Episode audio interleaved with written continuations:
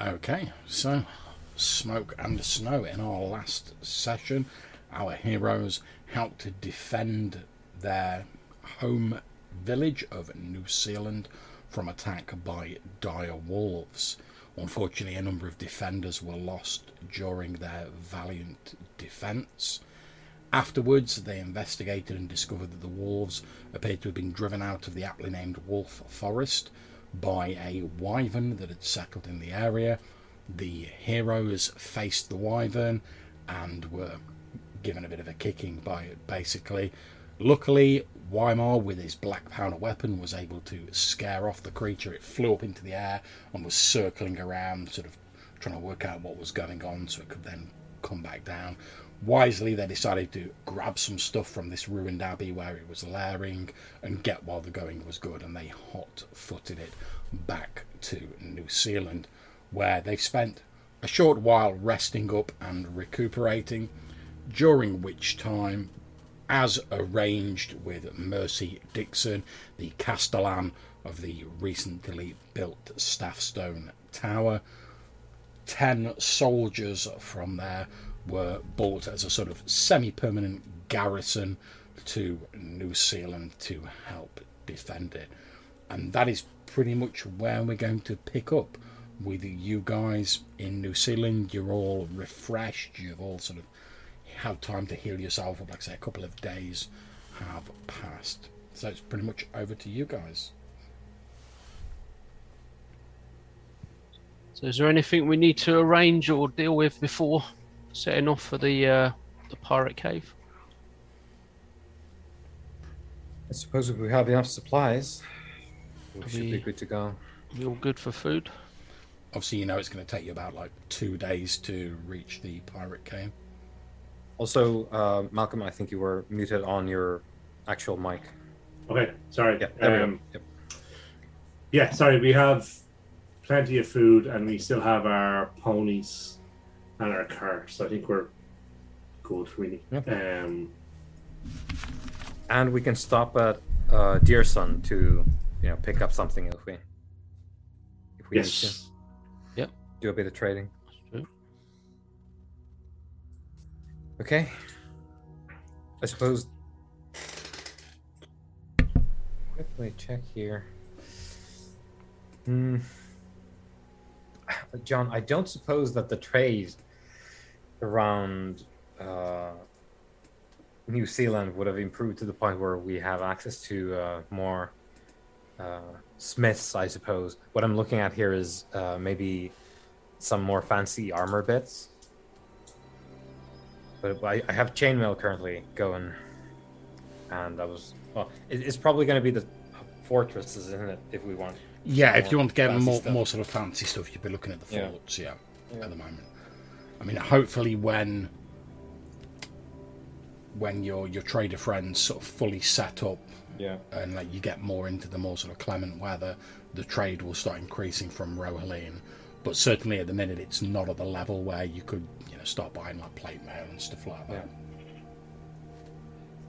Yeah, I don't know if you want the heavy metal sort of armor in the in the strong winter either. No, but it's just some something more, Mm. like ad- additional anything that we might have, like bigger shields. I don't know, like Mm. whatever it is. No, I, I guess we're good to go. Okay. So you guys start travelling towards the pirate cave. You're moving fairly quickly, despite the fact that there's a there's snow falling through the air, and obviously the weather is fairly cold at the minute. But you're sticking to the coast. It, you're pretty familiar with this stretch of coast now. You've travelled here a number of times on your way to Deersun and back to New Zealand, so you pretty much know the lay of the land now. So travel's pretty quick. As as you're moving along, however, Quentin, you as you're sort of travelling just past the outskirts of the the Whale Song Woods, you can sort of see there. You briefly, a couple of times as you're travelling, you think you catch sight of like like branches sort of like moving within the edge of the woods, but like, every time you sort of like look round, there's like no one there. Okay. No one else seems to have really picked up on it, but obviously you're used to sort of like being on your guard, effectively, given your sort of training.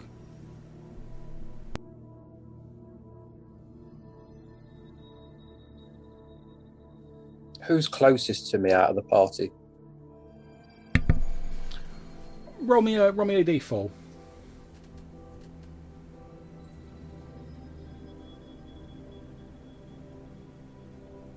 One. Okay, so the closest person to you is Brock at this present time.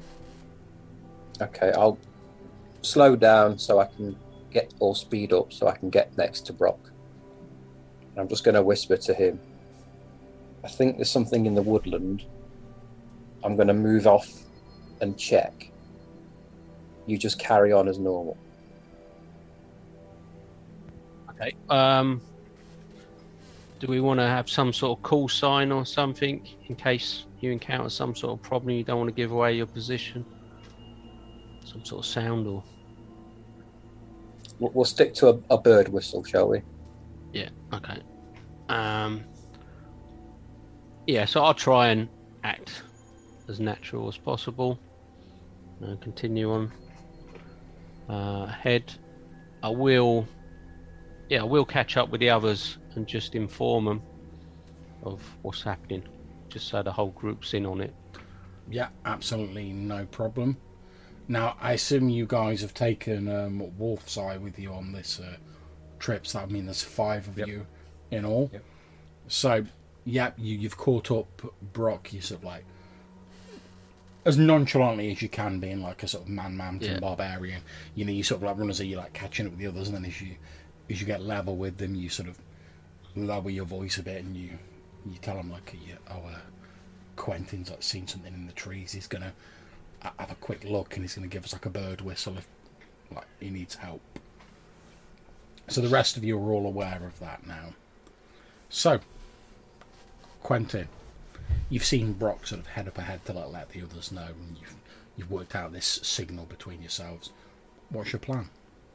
Uh, my plan is to move slowly towards the tree line Okay. as the party's getting ahead of me. And then once I'm in the tree line, I can go full stealth and try and find out what's going on. Yeah, that's absolutely fine. Do you want to make me a move silently roll? Yep. Okay, so you slowly sort of fall back a little bit, very slowly, so as not to like cause alarm to anyone who might be watching, and then you slowly sort of drift sideways into these narrow, dark furred conifers that make up the edge of the Whale Song Woods, and you start sort of like moving parallel to the rest of your companions, but like a distance behind. And after probably an hour, as you're moving, you catch sight through the trees. Obviously, you're moving very carefully, so not to tread on any branches or anything like that. Through the firs up ahead of you, that you're sort of like you're moving very gently, so as not to like disturb the snow or anything like that. You catch sight of what appears to be a hooded figure, sort of crouched low to the ground, seemingly doing a similar thing to you, like trying to move stealthily. That also seems to be like moving in parallel to the rest of your group.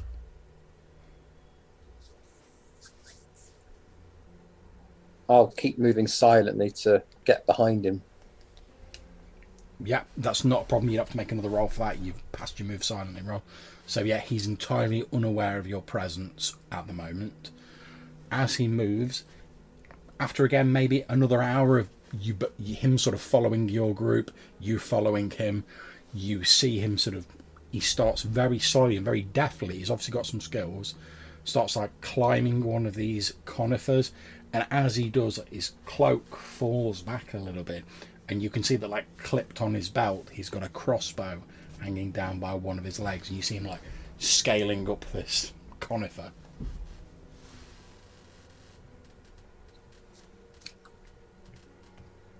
I'll, I'll shout up to him at this point. I should give him a decent scare whilst he's climbing. Okay, what do you shout? I'm just going to shout, oi, oi. Nice.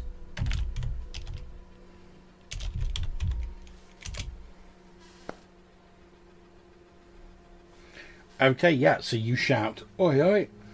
At which point, uh, him having not noticed you at all and thought he was sort of like stealthing his way through the undergrowth, he sort of turns around, reaching for his crossbow to point it at you, but he turns too sharply, loses his footing, falls out this conifer tree, and there's like a soft as he lands in this snow, and you see him start to sort of like pick himself up out of the snow. It's like crossbows landed like a few feet away.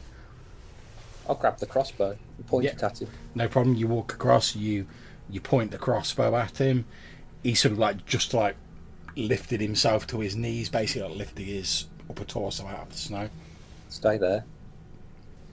He he stops moving. You see he's got like a a cloth covering over his lower half of his face, and a sort of dingy brown, almost like Hessian travelling cloak with a hood pulled up. Okay, I'll, I'll give out the bird call. So it's caw caw. Okay, yeah. So you guys up ahead, you hear this bird call from Quentin. Yeah, I just turn and full pelt towards it. Okay, yep. You you all join Quentin, sort of homing in on his location. Takes maybe ten minutes. Obviously, the signal's loud on purpose so you could locate him. You arrive just on the outskirts of the the Whale Song Woods, like I said, this area of thin, dark conifers. A fairly thick coating of snow is on the floor, and you can see Quentin stood there with this crossbow pointed down. And there's this guy who sort of like half lifted himself out of the snow. There's an obvious impression where he's like landed in it, and he's sort of like he's like that basically on his knees, sort of like with his hands held up, like I say, wearing this like Hessian cloak, general sort of like travelling gear, cloth covering over the bottom of his face.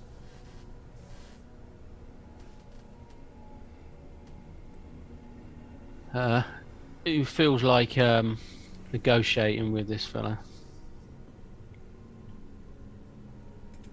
I'm I happy, think you should give him a good scare, Brock.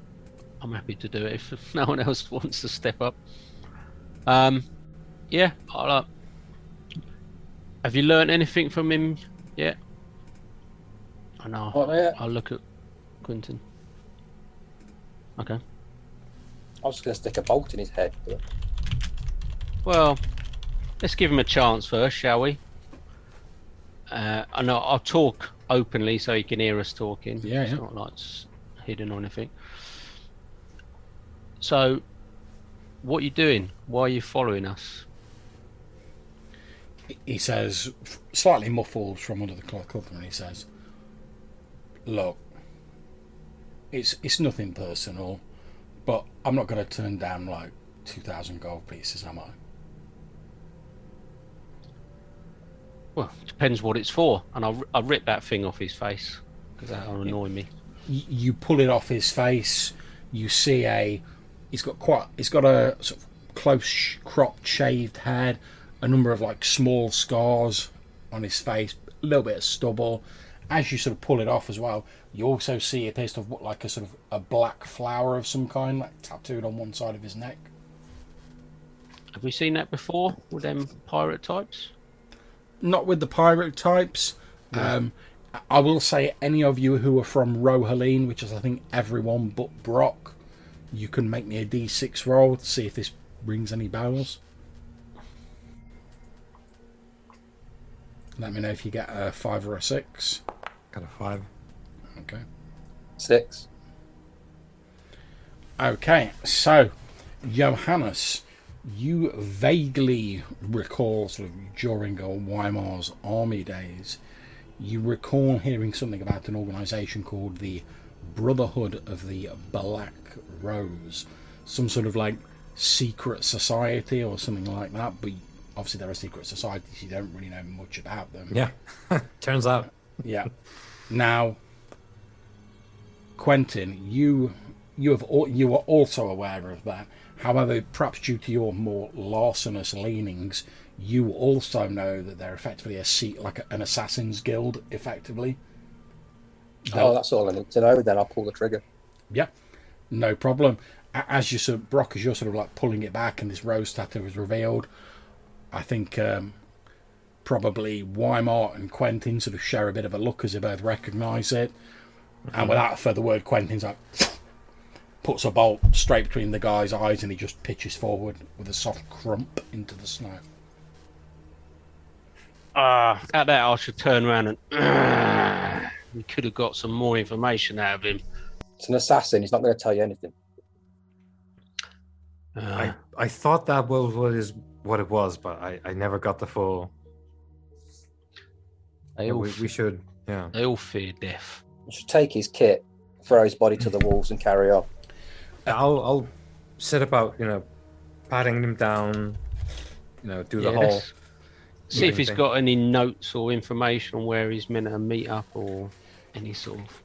You don't find any notes on him. Obviously, he's like a professional, so he doesn't keep like incriminating evidence on himself. Kill these guys and return to me at address. Yeah. You basically find probably 20 gold pieces on him, you know, like a bit of spending money, and obviously the crossbow, which you can take if you wish.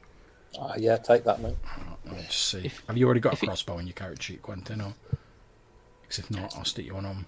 If he's an Uh, assassin, has he got any No, I haven't.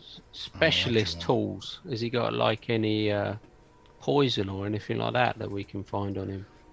Not as far as you can see by inspecting Like him, his like his crossbow bolts. They don't seem to be like dipped in anything. Or, No, they're not dipped in any venoms that you can sort of No. establish. because he's he's pretty hopeful to take on us five, Right, there you go. There's a crossbow on your character sheet, Quentin. unless he's not working on his own. If he weren't on his own, they'd already be here. And at this point, since obviously we have uh, both Weimar and Quentin have heard of this like Black Rose Brotherhood, I'm going to ask Weimar, what's the sort of general rumour that you heard about this organisation during your time in the armed forces? Yeah, because it's the army, so it would be rather different than if you know I heard about it when I was in the city Yeah. doing you know whatever I was doing then, guild business. Um, I I guess it's. I suppose the army then would have, like, we would have had like a whole conspiracy theory where, like, yeah, we we know uh, that there were like these these guys with the black rose, and we knew that they were shady, and we figured they're probably hired by the uh you know the the merchant princes back home to like hang around with us like come forward with the army but then they leave the army or use us as a sort of supply base. But their whole point is to infiltrate the enemy and trying to like kill their like assassinate the sort of officers of the enemy by you know getting to the war zone with us and then just leaving and like just joining up with the enemy and being like hello i too am an enemy of these guys uh let's let me at your sergeant oh there there he goes yeah, that, that is absolutely fine. So that is a, a sort of a rumour you heard during your days in the army. Now I'm going to ask Quentin, what is a a rumour that you have heard about this brotherhood? It can be a little bit more specific in your case. Obviously, you were aware they were assassins. Yeah, so a rumour I've heard is that they take young thieves because they've already learnt the majority of the sneaking skill. So then they can train them in weapon use. and generally, they act lot more like a guild than a organization.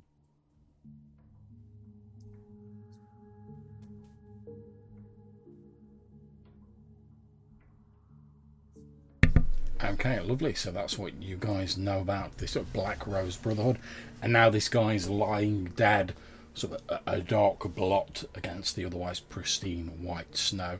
You can now all clearly see this sort of this black rose tattoo, so like an, an almost like you know like a Tudor rose that's been sort of tattooed onto his neck.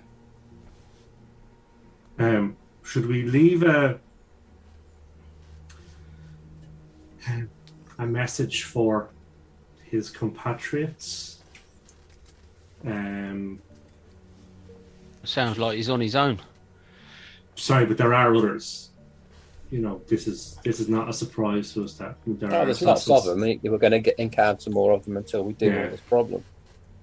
You know, and it might we might scare some of them potentially by I don't know If they ever find him, yeah. Yeah, you know, if we were to, you know, set his body on fire, tied to a tree, potentially remove his tattoo and leave it nailed to the tree nearby, you might send a pretty gruesome message We, that we we're could, not blood, to be we messed could with. blood eagle him. Yeah, I, I like the fact uh, Malcolm suggests like some sort of minor like mutilation is like might be a bit too much, and then Quentin's like, well, if we're gonna do it, like. Cr- crank that, crank that knob. Let's go bit. full psycho. That's it. If, if we're going to mutilate someone, let's crank it up to eleven. I'll have a, I'll have a sly look. Has Quentin got any of these tattoos on his neck himself? he seems to know a bit about this and It turns out Quentin doesn't have hair; it's just the tattoo. former member. W- You look round, you realise there is no Quentin. It's just all a tattoo. But but The no, Ink Man. from what you can see, Quentin. I mean, obviously you're not like sort of strip searching him, but from what you can see, Quentin doesn't have any like rose tattoos on himself. No, he's fairly new to the group though. That's all. Um, so do they? They all have these tattoos then, I guess. So if we encounter people in the f- future, You you don't know, to be perfectly honest. I mean, what you know is encapsulated by the two rumours that Weimar and Quentin know, and the fact this guy was like, "Oh, I'm not going to turn down like two two thousand gold pieces," hmm. and from from this tattoo, you guys have sort of like intuited that he's perhaps a member of this organisation that both Weimar and Quentin have heard of, but obviously you don't know that for definite no. and then you don't know any further details. I mean, you suspect that like they're probably they've probably not all got tattoos because like you'd be a bit of a hmm. shit secret order of assassins if mm-hmm. you like effectively all wore like a name badge. Yeah, but you can Ask have them me in about different the Black places. Order. I.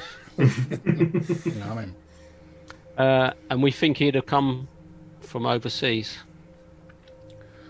Well, from what uh, for the fact that Weimar and Quentin know about it, you might intuit that it's a an organisation based in Rohaleen, but obviously lots of people from Rohaleen have come over to Valkonen. I mean, it's not it's not a native Valkonen organisation, so otherwise you'd be aware of it, Brock. Yeah. Okay. So And to, to be honest, assassins guilds aren't like a big thing amongst the like the native like Valkonen people, like the Ice Walkers and whatever. They're too busy like surviving to like Yeah. make guilds to like kill other people. it's just like I discussed with the others. Do you think they've come over together in a boat um, It's, it's and probably then spread out, s- sort of searching? Yeah, and if, if they are set up anywhere here, they're going to be in a fort, right? Like it's this this type of thing doesn't thrive in the woods. Like you, you need people Uh, for this. You wouldn't have thought. You don't think they'd have gone to Deersun, do you? Well, Deersun is very close to the fort and allied with the fort, so it's kind of equal to the fort right now. I think so. Well, just are- wondering if, even if we don't need to, should we go and like, ask around if there's been some new people in town, sort of thing? at the fort, you mean, or Deersun? Or Deersun on the way Yeah. past? Yeah, sure, sure. It's on the way anyway, so we, we could ask. But saying that, they're going to anticipate you going there. Yeah, if we keep in, well, relatively sort of open areas, and I think, They'll still try something in an open area. hmm, They'll try it in a crowded room. The best bet is just to carry on where we're going Yeah, I suppose we could and when avoid we a make mass our way populace. back, we could go to the fort and try and learn something. let's problem stick to our plan and remember that it's the person who hired them that is the problem we need to solve. Mhm. yeah, but we don't know who that is yet. We can't cut off the head until you know who it No, is. it's it's it's the pirate.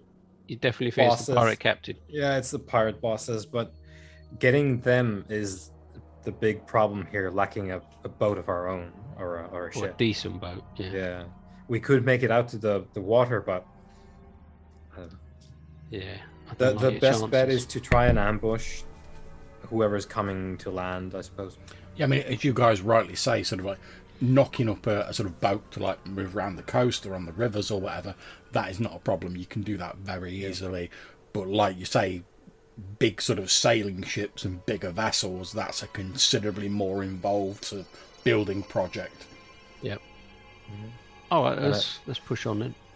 Yeah. So I, I I propose that we take whatever we can use and just leave this fellow face down in the mud. Yeah. And make sure we stick together and don't separate. If you They do don't want to wanna make a bleed, point, you could you could slice off his thumbs. Message enough for anyone who knows about thieving.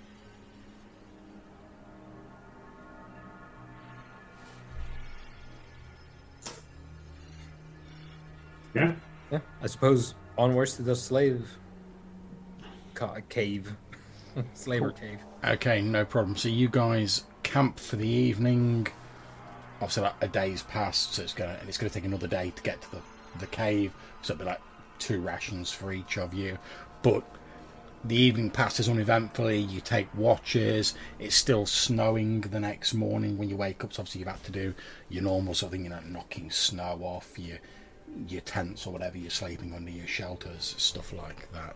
But that's not a problem and the next day you arrive in the area where previously you found the cave of the pirate slavers.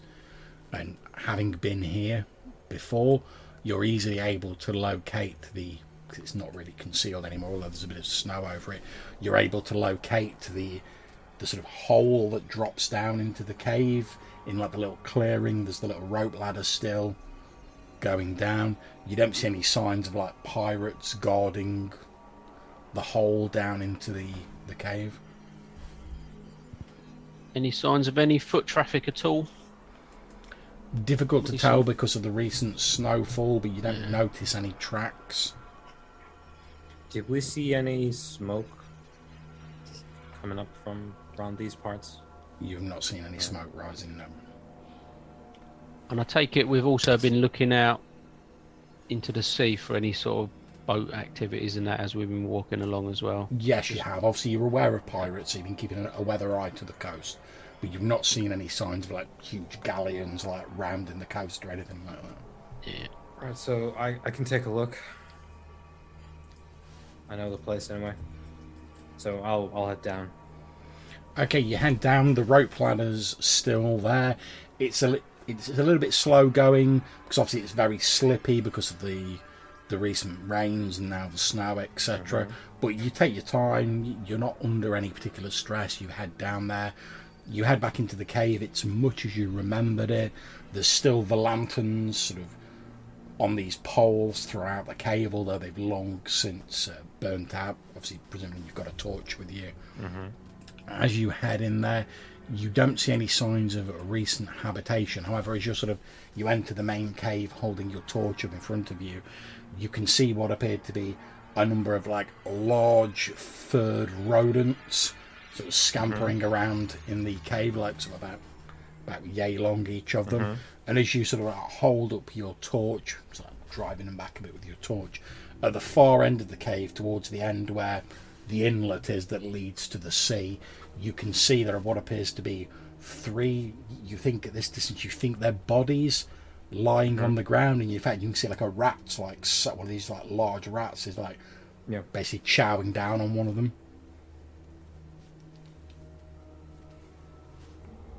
Right, so I'll, I'll try and drive the rats to the water to uh, check the bodies. Okay, let me just make a quick roll to see how that goes. And I, I will have, you know, shouted it up. Like, There's no one here save for rats. Big ones. Okay, you don't manage to drive them exactly to the water, but they do seem to want to keep away from your torch. Mm-hmm. And you gingerly make your way across the the larger cave towards where these three bodies are. They're they're fairly recent, although they've been they've all been pretty much eaten almost down to the bone. There's like mm. scraps of cloth and flesh still clinging to them, but they've been pretty thoroughly chewed on. Although from the, the sort of still ever so slightly tacky like blood that's around them they they must have come here like relatively recently like they're not sort of like old like decrepit dusty like bones they're, they, they're simply bones because the flesh has been gnawed off by these giant rats. And as you sort of like you're moving through these bodies, your torch out eye flickering in the the darkness of this cave. You hold up, you can see the the tunnel that leads to the inlet, and you can hear the waves. And as you sort of hold it up, you can just about make out what looks to be the the remnants of a, a small wooden boat on the shore. Although the boat appears to have like from, from this distance, the boat appears to have like some damage to it. Mm-hmm. and you can also see signs that there were like other boats recently that were sort of like pulled up on this like sandy sort of beach area but they're no longer there. You can just see like the furrows sort of like in the sand and the shingle. So it looks like a few boats recently arrived here and like a couple of them have presumably left and like this damaged one's been left here Okay, how how far is it to the damaged one? And can I make it there? I guess is there a Oh yeah, you, you can make it. It's uh, it's it's pretty much in the same place where you the um the, the previous boat was that the the pirates were trying to get the um the captives into. Yeah, you make your way across to the boat. You find there's like a few bits and pieces in it, like rope and stuff like that. None of which is in particularly good condition. Um, it looks as you're sort of, I mean, you- you're not really a, a mariner, but as you're looking at it, it basically looks that like when they landed on the, like I say, it's a sort of shingle, like sort of stone like beachy area. When they sort of landed in it, it looks like, like one of the larger, sort of more jagged stones has basically like scraped a hole Yeah. through the bottom of the boat, and presumably that's why it was abandoned. But you can definitely see signs that like there were another couple of boats here recently, but they're Yep. they're no longer here. Right? And there's no any sort of markings of like what business was going on here. Yeah. Not not that you can see now. Yeah. All right. Uh, I'll. I suppose I'll shuffle on back. Yeah, no problem. You head back to the rope ladder. You carefully climb up this slippery rope ladder to rejoin your companions at the top of this entrance to the Yeah. the pirate cave. There's someone's been down there. Uh, don't know who or on what business though. Um, there's a couple bodies, rats. No signs of these tattoos or these assassin No. guys.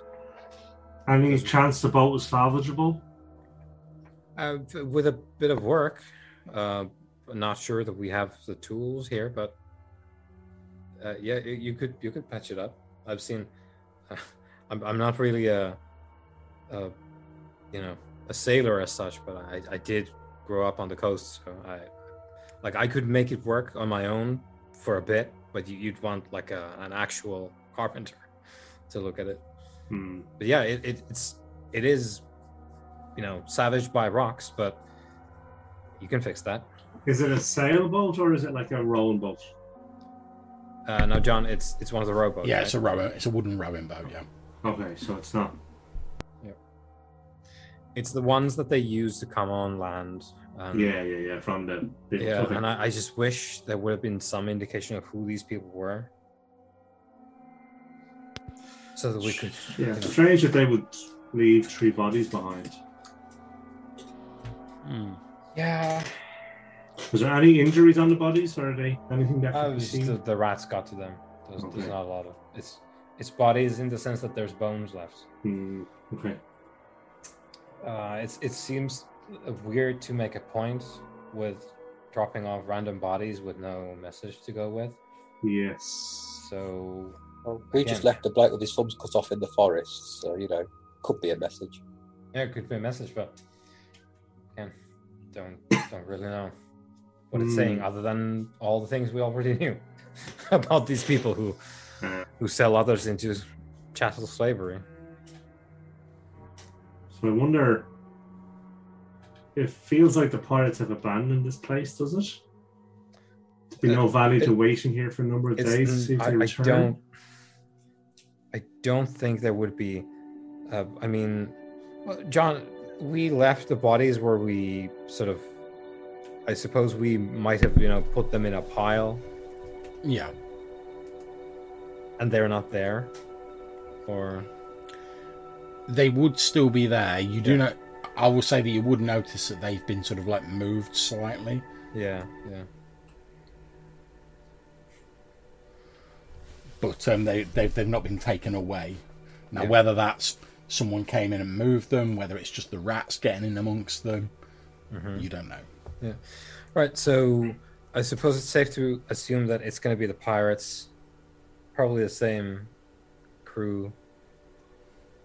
And if they're trying to make a point bringing on some of the people that they took and killing them here to spite us, I mean, it's it doesn't really change anything. No. Could be a message to other slaves, though. This is Yeah, how you could- end that, up. that- that is true. That is true. I suppose. Who did they take? Was it from Deers?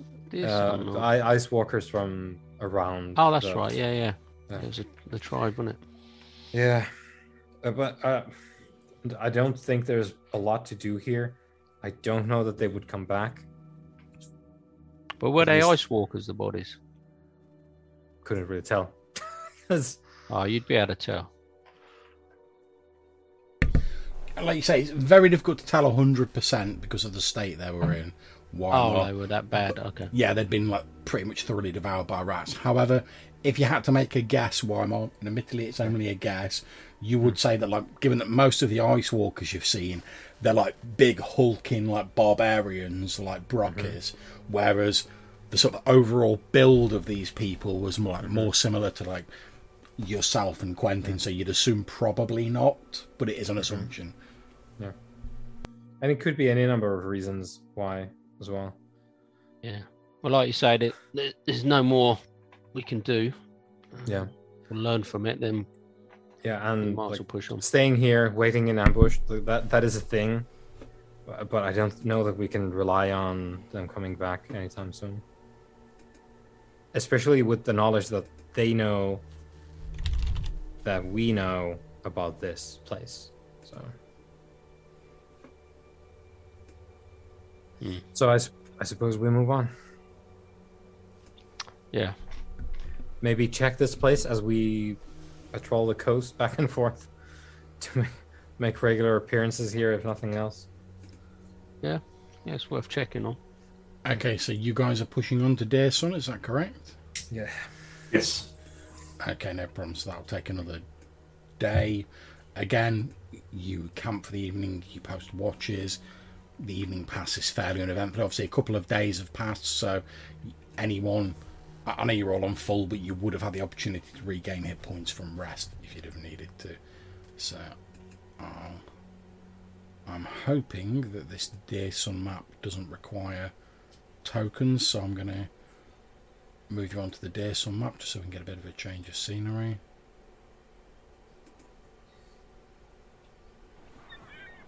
Okay, let's activate that.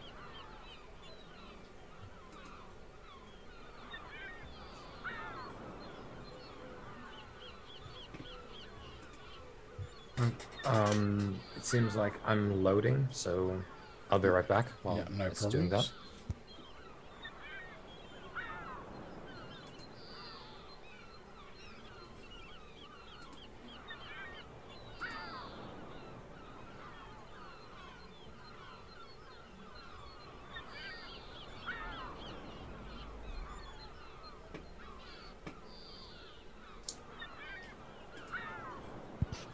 So wasn't Quentin like worried about going into Deersun? Or Any populace, basically. yeah, yeah. So are we just Or highly recognisable people Yeah, yeah. when you've got a contract on your head. Yeah, and as Quentin rightly says, you guys aren't exactly like, inconspicuous.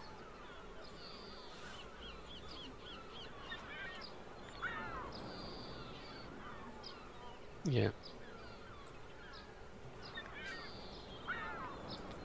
Okay, so I'll start giving you the a, bit of a description of Deersun while waiting for the, the map to load up for everyone. As previously, it's a, a small village consisting of approximately six or seven buildings. a little bit on a smaller scale than New Zealand, although thanks to your previous interventions, they do now have like a wooden palisade around it, and there's just like a, a central. I don't want to use the word road because it's not that good. It's almost like a dirt path that sort of uh, runs through the centre of it. You can see a few people uh, sort of milling around in the village. Just doing their uh, their everyday thing, although there's not as many people out and about because of the snow falling, presumably. One thing you do notice that you would not have seen on your previous expeditions here is that there appear to be 10 sort of reasonably well equipped like guards sort of sorry five guards sort of stationed around they're wearing the familiar purple and black livery of the nearby fort fort eastburn and they're sort of stood around in their armour, their livery, their, their spears, etc.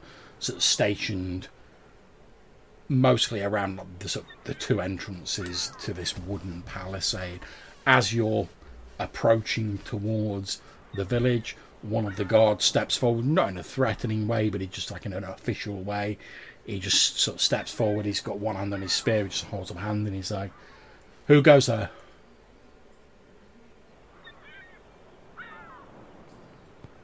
Uh, I mean, he doesn't seem to recognise us at all. He doesn't seem to now. Travellers. he, he, he just sort of waves you through and he's like, "Oh, fine. Uh, apologies. Uh, we're we, we've been told to expect an attack from um, buccaneers, so we're we're on high alert at the moment." And you see, so he's obviously like looking you over as he's as he's talking to you, and he's like, um, "That that's fine though. C- carry on through. Although you'll you'll find f- precious few people out and about." Um, with, with the weather as it is at the minute, and he sort of jerks a thumb up in the direction of the sky. So I think most people are taking shelter in the buildings. What's the name of the retired adventurer that lives here? The name of the retired adventurer who lives here, if my notes will come up, is I believe Ariana.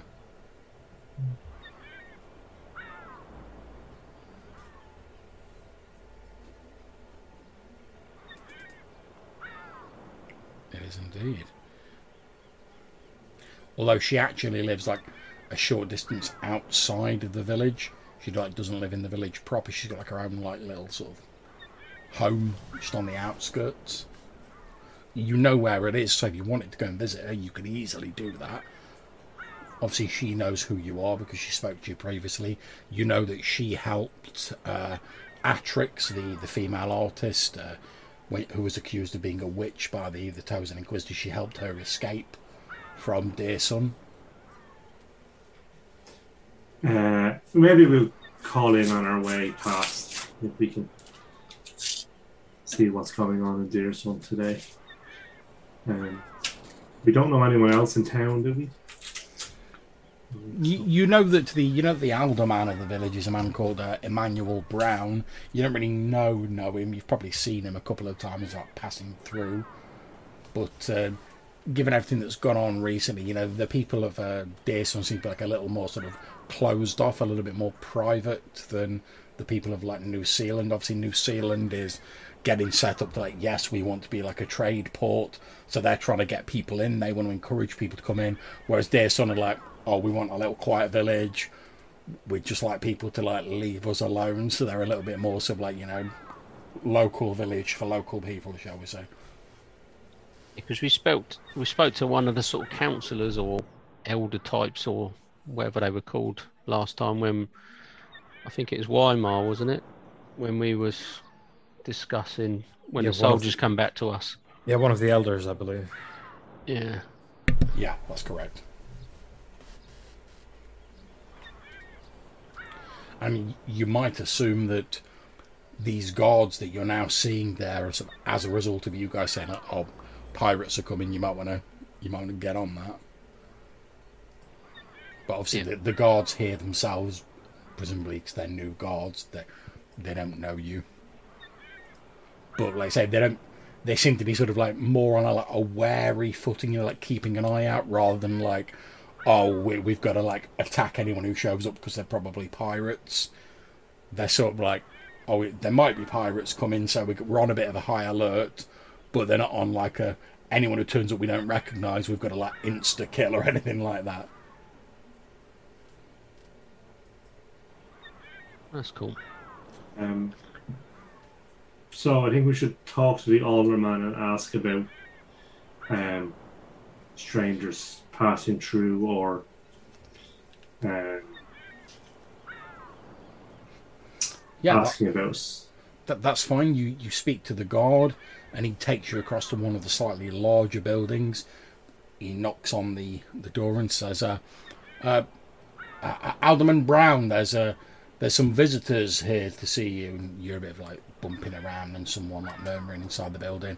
Then the wooden door opens, and you see a, an old man, sort of slightly straggly beard, like quite severe sort of haircut, stood there. He's got like furs pulled around him. He's a little bit on the thin side.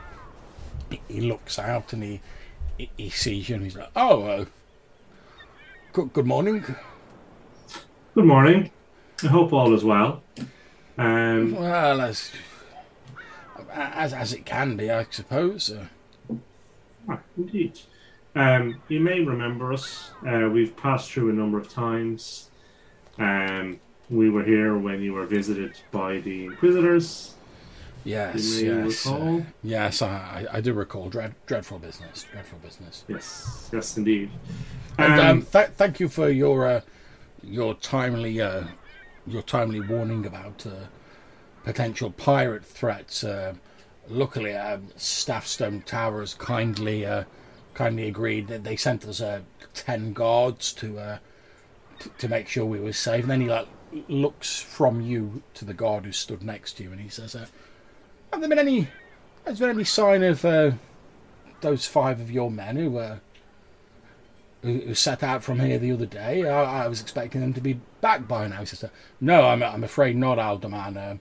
I was going to send someone out um, to follow their trail and see what had become of them, uh, but obviously then these these fellows turned up, and I thought it uh, best to deal with that first. and where did your missing men? Where were they going?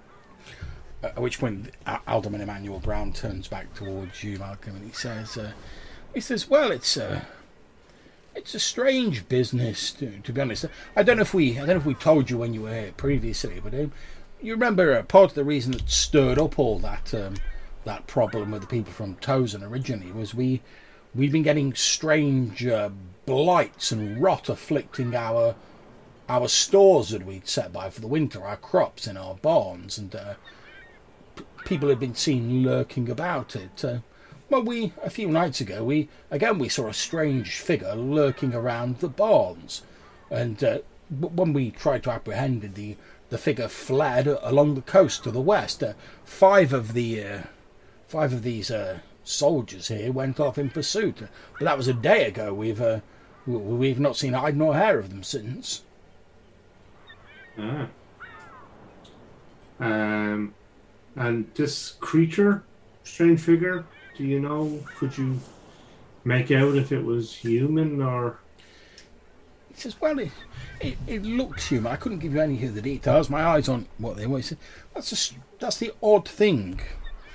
Each time someone's been noticed behaving strangely around the barns over the last few weeks, it's normally been someone from the village. And when we've spoke to the person from the village, they they've claimed to have been nowhere near the barn. And in fact, a couple of times, the person who who's been seen near the barn is someone we we know couldn't possibly be here. Someone who's either left the village or is um, who is resting in Leander's grace. Hmm. And that that's why we were we weren't sure what to do. But that's why we were glad when these uh, these um, soldiers from Staffstone turned up. We thought surely they would be able to get to the bottom of it, being far more well equipped and well trained than simple villagers like ourselves. But it would seem not. Um, and tell me these aberrations that look like villagers. Have you ever spoken to them? He says, oh, well, s- some people, I haven't personally, um, s- some of the villagers have, uh, have attempted to thinking it was an, a fellow villager, attempted to speak to them, but they've always simply withdrawn or left the area. The- as far as I'm, the, the strange thing is, well, we've only ever seen the, we've only ever seen like one person ever lurking around the barns. Uh, we, we've never seen groups of people. It's always been one person, but the person's always been different. Ah. That is interesting. And you say they went west along the coast? Yes, that's right. Yes. Okay. That's interesting. Um we ourselves go west along the coast, so we'll keep an eye out and Oh, send word should we see anything out of the ordinary. Th- thank you. I'm sure. Uh, I'm sure the lieutenant here would be would be most grateful for any news of his uh, men that you could bring back to us. Uh, assuming that that's fine with you, Lieutenant. To which one the the guard nods and he says, uh, "Yes, I'd I'd like to know if my men are still alive or what's become of them. Like I say, I was expecting them to have reported back by now.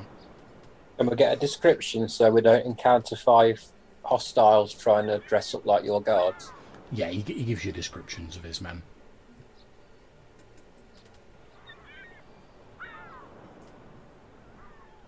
Sounds more like witchcraft again. the elder man says, "Yes, well, that, to be honest, that's that's what we thought. I mean, that's sort of what led to that whole mess with the um, those fellows from Tozan. I mean, they they they played upon our fears, uh, which were already inflamed by the events that were going on, and uh, as I'm ashamed to admit it, it was all too easy to." To let ourselves believe that some sort of curse or affliction, some sort of witchcraft had been levied against us.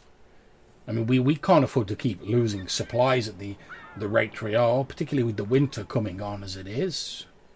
I mean, we're okay at the minute because we can replenish them, but obviously it's getting harder and harder to do as the weather's getting worse and the season's turning colder. Yeah, I suggest you put guards on your your store. Well, yes, now now we've got these fellows from Staffstone. Of course, the the, the provisions are always guarded, but uh, it, it wasn't really an option for us before. I mean, we're we're simple farming folk. We're not soldiers or anything like that. And even if we had have put someone on guard, well, the the person, people, whatever who was lurking around, always appeared in the guise of a, a fellow villager, and who would raise the alarm saying, I, "I saw a villager in the village"? Well, make sure they uh, these guards stay in twos. It seems very mysterious and very odd. The the guard who stood there doesn't say anything, but he gives you a nod.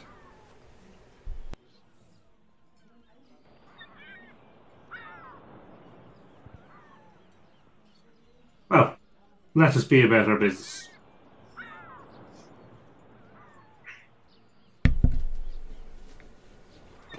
Okay.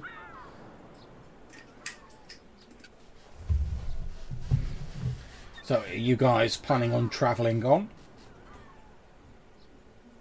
Is this at the end of the day, or is this?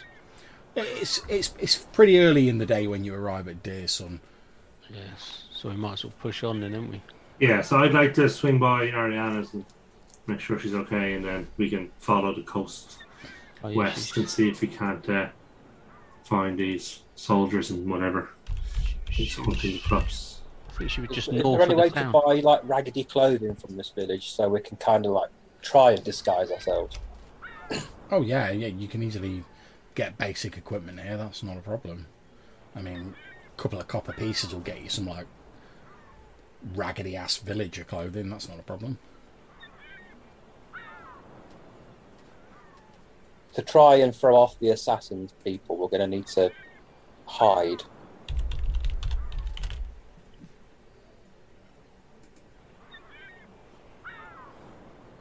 Okay, yeah. So if you want to buy, if you want to buy some ragged villager clothing, I would just say like cross off a silver piece, and that'll like cover you all for like villager clothing. Yep. Okay, yeah. So you buy like some simple Hessian clothing, some like raggedy travel clothes. I mean, to be fair, it it's really not going to disguise Brock very well because he's like a man mountain. but That's why we're going to cover him in furs. yeah, absolutely fine. I mean, you, you know that like this clothing you've got, it's it's not going to survive any like harsh climate or like any sort of serious wear and tear because it's like quite cheap. But as a simple disguise, yeah, I tend to wear mine over my armaments. yeah, that's that's. I, assumed you would. That's absolutely fine. Okay, so yeah, you travel to this uh, the home of Ariana, this uh, retired uh, female soldier who was originally part of a group that came across with the settlers to protect them. Her, the rest of her adventuring band then pressed on to carry on exploring Valconan, the the Delvers of the Twin Knights. You guys met them previously on the Witch Isle. She decided 'cause she was like getting near to thinking about retirement anyway, but she like didn't really want to be in the centre of like village life and all the gossip and all the people asking her for stuff all the time.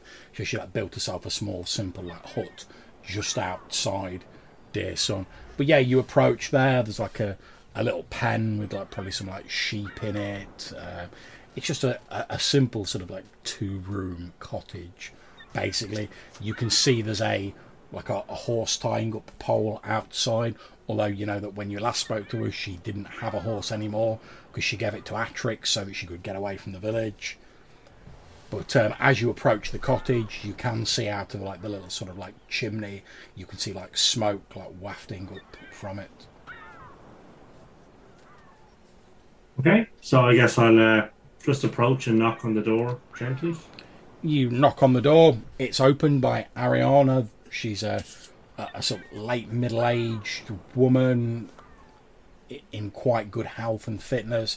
She has white hair tied back in a ponytail, a couple of like shallow scars on her face. She's wearing like furs and like cold weather gear when she opens the door.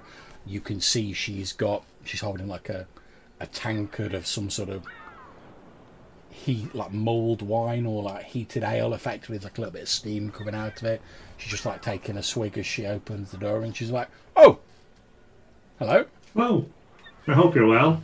um yes please, please uh, and she sort of looks at the, the, the grey sky with the snow and she's like please uh, c- come inside out of the cold weather and um, sit yourself down. I've just uh, i've just finished making myself a brew. And as she sort of like brushes a a load of her tat away from like some simple chairs. You can see there's like a little metal cauldron like hanging over the fire, and you can smell like spiced wine coming out of it. She points at some like a small pile of like pewter tankards that sort of like lying around on the floor and like tin cups and whatever. And she's like, "Oh, um, ha- help yourself. Sorry, I'm not really. Uh, I wasn't really expecting visitors. I'm just, I'm just, I'm just settling in for the winter." Yes, no, I, I know. Um, so I'll take a little cup and, and pour myself a little bit. Um, and I guess. Uh, to say? Um, so, yeah, so I guess I want to swap general news, blah, blah, blah. We were at Death's Door when you met us. We're now not no longer at Death's Door. Um, we found Trixie uh, in the village to the northeast of here, the name of which I can't remember. Um, I believe it's the Hamlet of Haven. Hamlet of Haven. Um, She said, "Oh, good. I'm glad. I'm glad to hear she um, she, she made it somewhere safe." Uh, like I said, I, I had precious given the given how quickly we had to get her out of here. Aside from giving her my old horse the, and a few supplies, there was precious little I I could do for her, to be honest. But I'm glad to hear she made it away safely. yeah, she seems to have settled and is is happy in uh, Haven. Um, Good, good.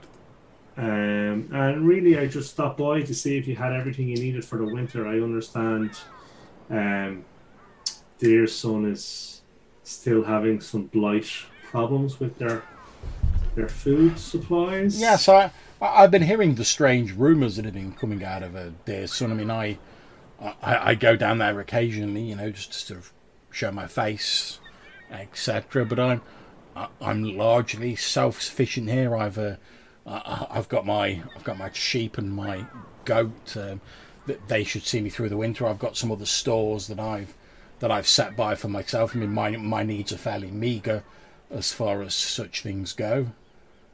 But um, yes, I, I've heard. Uh, I've heard they've been having some trouble with their stores. Yeah, so apparently there's a seems to be some creature or some uh, figure, strange figure that they've seen near the barn. Um, potentially can make itself look like other villagers. It would seem. It's, well, it's, Yeah. it's funny you should say that because um, a, a couple of weeks ago, when I was sort of passing through, basically, I could have swore I saw Atrix there, and obviously I knew she wouldn't be there because obviously I I helped her escape. I actually tried to like flag her down and find out what was going on, but um, when I tried to get her attention, she. She, she ran off and I lost sight of her amongst the buildings. Yeah, that seems to be a regular occurrence there that people who have moved on or passed on or not available have, have been seen um, and withdraw when approached.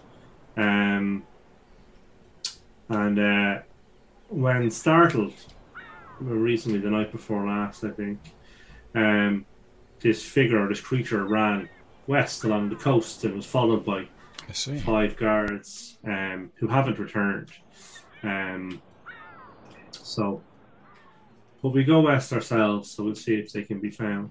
Um, and uh,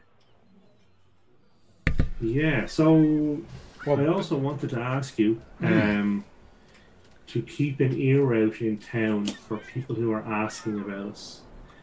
Um, Oh, of, of course. Uh, is there anything in particular I should be on the lookout for? Um, we believe there are a group of assassins who call themselves the Brotherhood of the Black Rose, who are on our You notice her face goes a little bit pale when you say that. Um, I see you have heard of these assassins. Yes. uh, Well, as you know, I've I- I've done my time in the military, and I mean, well, we've we we've all heard the rumours. You know, a secret organisation of killers that uh, mix in with other organisations, uh, putting their uh, their agents here, there, and everywhere until the till the moment is right for them to strike. I I I don't think I've ever actually seen a member of the uh, of the the Brotherhood, but I, I've certainly heard of them. Yeah, so we've come across one on our way here. Um, uh, so we, we believe they've been hired to uh, murder us in our sleep. Um, but should Well- you hear word of them, She was a little bit confused and then says, "Well, from from, from what I hear, and I'm I'm no expert, uh, the services of the Brotherhood that don't come cheaply. And what did you do? If you don't mind me Uh, asking." we we have tangled with some slave traders, pirates.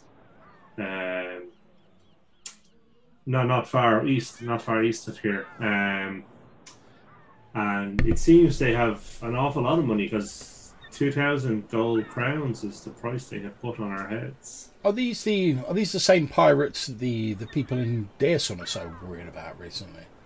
Yes, we believe so, or connected at any rate. I see, I see. Um, so uh, yeah, we they were capturing and and sla- enslaving um, members of the Ice Walker tribes uh, in a cove not far from here, um, and we came across them and we did what we do when we come across those of a less than savory nature. Um, but it seems that one of them escaped the news. And since then, we have had a number of assassins stop by to pay their regards. I see. Um, so, so yeah, interesting times we live in. Indeed. Um,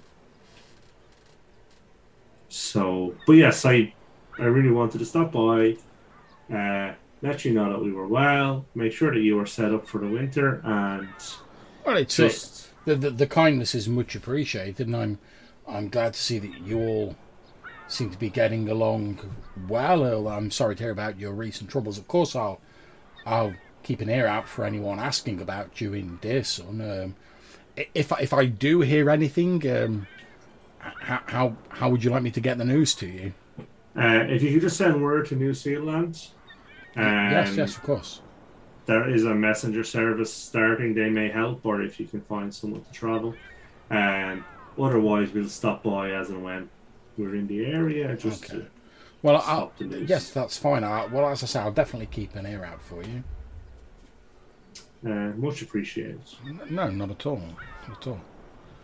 I mean, with the with the winter coming in, uh, I think we've pretty much got to got to start looking after each other. I mean, we're not going to have any help from anyone else once the, uh, the the real cold weather starts settling in and travel starts getting difficult.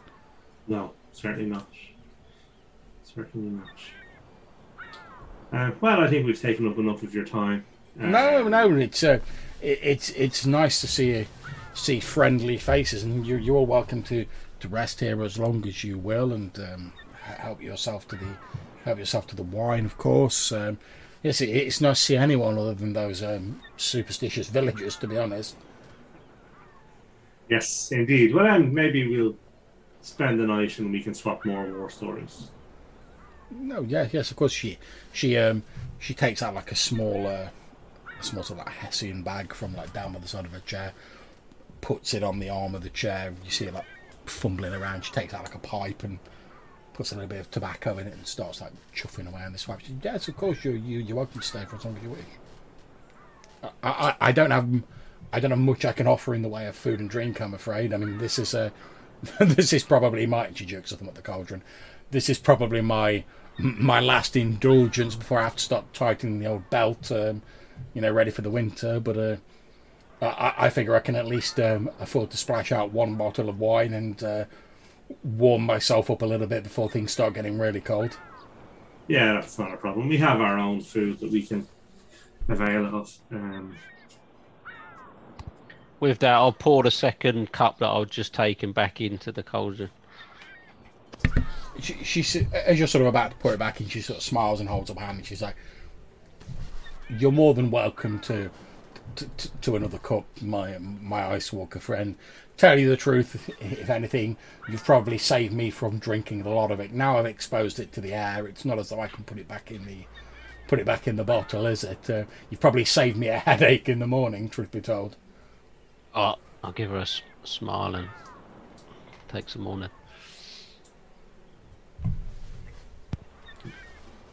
She's like, yes, I. Much as I'm, I'm getting a bit too old for the, uh, for the sellsword lifestyle. I, I do sometimes miss it. Uh, as I told you before, I'm, I'm glad I decided not to settle in the, the village proper. All that, all that superstition and gossip and it. it I, I, I'm a simple person. I'm used to a soldier's life it, it's not for me. But uh, I, I, I po- poke my head in every now and again just to keep an eye on what's going on there. You know, make sure they're okay. But um, all, the, all these strange rumours about their supplies, I there's not really much I can do about that, to be perfectly honest. no, they are a common, ignorant village um, full of superstitious farmers. Yes, very true.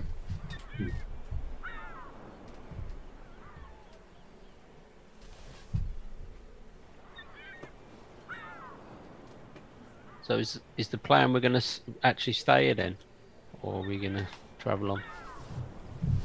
I think we'll stay and keep her company for the day and then head on. Okay. Um, well, I'll I'll do some sort of errands like go and chop some wood and stock her up and stuff. Yeah, she's she's very grateful for that, and obviously she'll be she'll be helping out with that. Because actually, she prides herself on being largely self-sufficient. Oh but, yeah. but she she's quite happy to accept the help, like laying in a few extra supplies for the winter, you know, chopping wood, etc.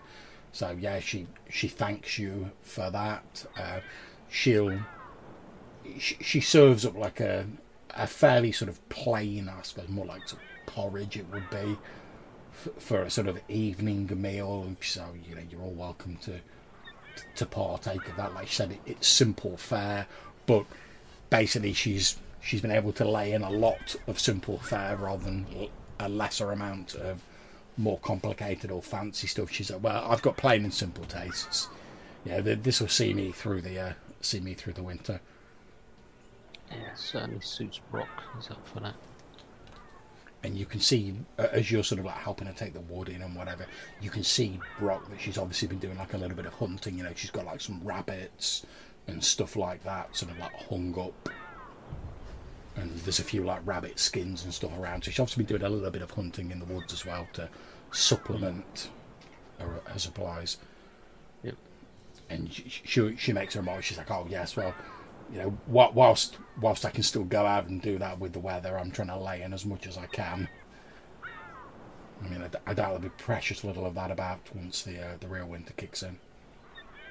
I'll make sure she's got some sort of uh, like storage area that she can keep stuff really cold. She's Yeah. like dug a hole and you know she's make sure she's fully prepared and Yeah, you, you give us some think she's up for pointers on like how the ice walkers like preserve food to like last through the long winters, all, of which she seems quite interested in. Um, she she knows a fair, you know, like salting meat and stuff like that. She's she's all fine with that, but there's a few like bits and pieces you're able to like tell her that your people do that she'd maybe not considered, which she's she's quite grateful for and she takes on board and thanks you for. yeah some sort of snow hole or Yeah. ice hole or something. or whatever. Yeah, cool. and the, uh, uh, unless anyone else has anything they want to bring up with Ariana, the rest of the evening passes pleasantly. You know, she's got a, a fire burning. It's fairly warm in her huddle, and there's like furs about, etc. Um, there's no real sort of like bed, so to speak. She she just like dosses down on like a thick fur, but there's chairs around and stuff like that, like furs thrown over them. There's more of this mulled wine. There's this porridge, bit of meat thrown in like a stew later on, and the evening passes pleasantly but uneventfully. And you, nothing untoward happens during the evening, and you wake up refreshed in the morning. Cool. Now let's make an early start of it. See what Yeah. we can find. See if we can't find the tracks of these soldiers. Or this cave. Hmm.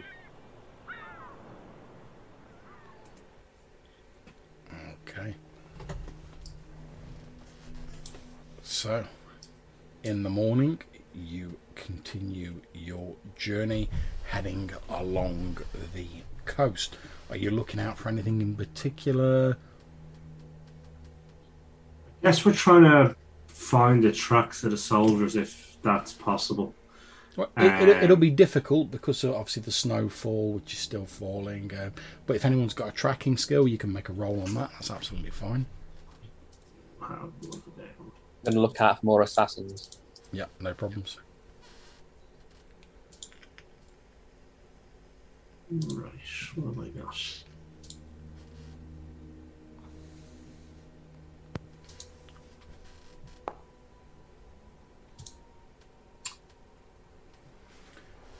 Okay, so you do manage to find some of the tracks that these soldiers have left. It's a little bit difficult, but with your expertise, you're able to find it. And you're sort of following on. You're on an area where the coast is more sort of like cliff-like, and as you're sort of heading along there, from sort of over the edge of this cliff, you hear this voice like. "Uh, uh, uh,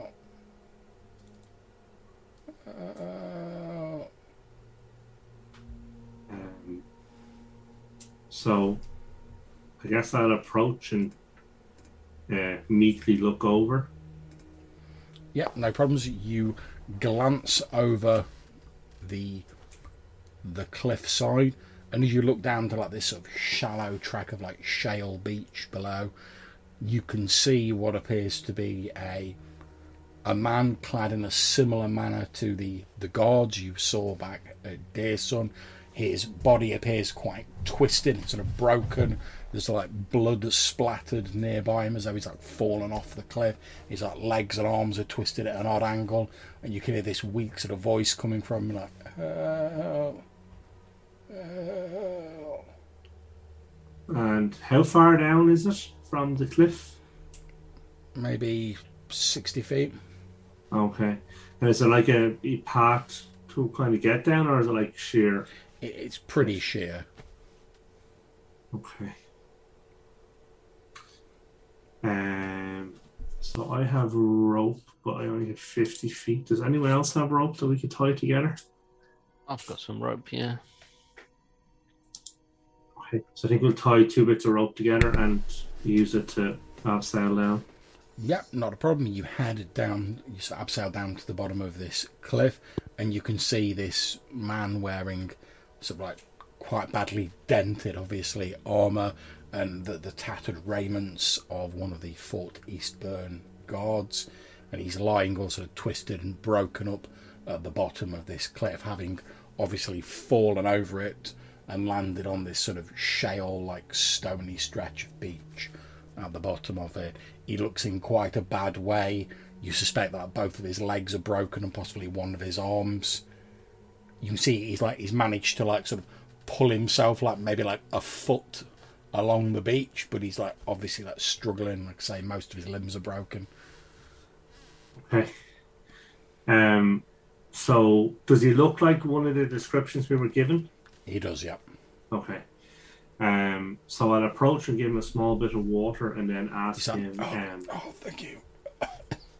tell me what happened to what happened to you and the rest of the men. He's like, oh, sir, it was some kind of devilry. I was, uh, as, as we were as we were exploring, um, try, trying to follow this figure that had been spotted. Hey, uh, a, a thick mist seemed to come up all, all around us, and then, uh, and this is going to sound strange, sir, but I, I, I, I, I swear I, I, I saw my wife, sir, beckoning to me in the. In the mist, and I, I, I- ran towards her, and as I, as I did, the the ground just seemed to give way beneath me, and then I was I was plummeting off the edge of the uh, the cliff. I, I didn't see what happened to the rest of the men. I, I- think I must have passed out when I landed, but then I. I, I, I woke up here and I, I was I'm barely able to move. I've been I've almost made myself hoarse shouting for help. Yes, it's lucky that we were following, looking for you. Um.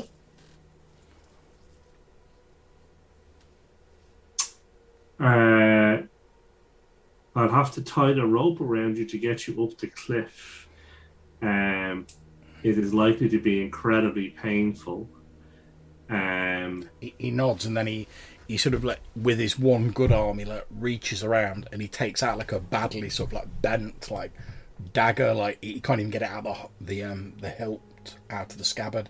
He has to just like pull it out scabbard and all and he literally like sticks it between his teeth and like clamps his teeth down on it.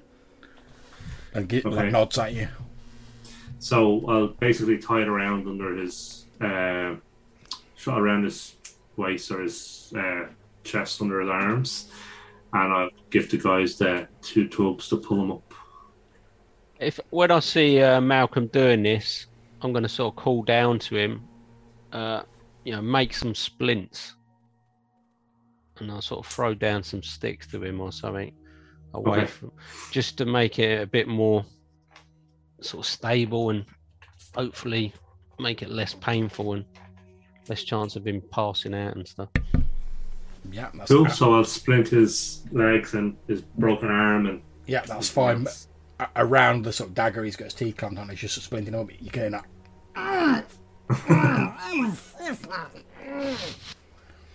But yeah, you get him splintered up. You give the two tugs. The rest of you guys start sort of heaving him up, and you can hear him sort of like grunting around this dagger that he's clamping his teeth down on as you're sort of like pulling him up.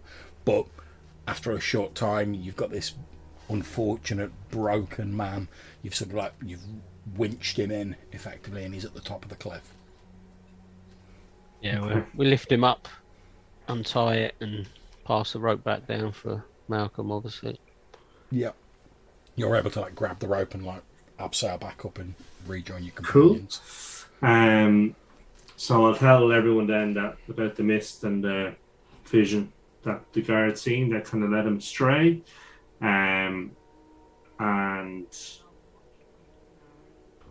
I guess then our choices are we can bring him back to town, or we can try and we can leave him in the cart for How an hour out? and try and find his. Yeah, how far out are we?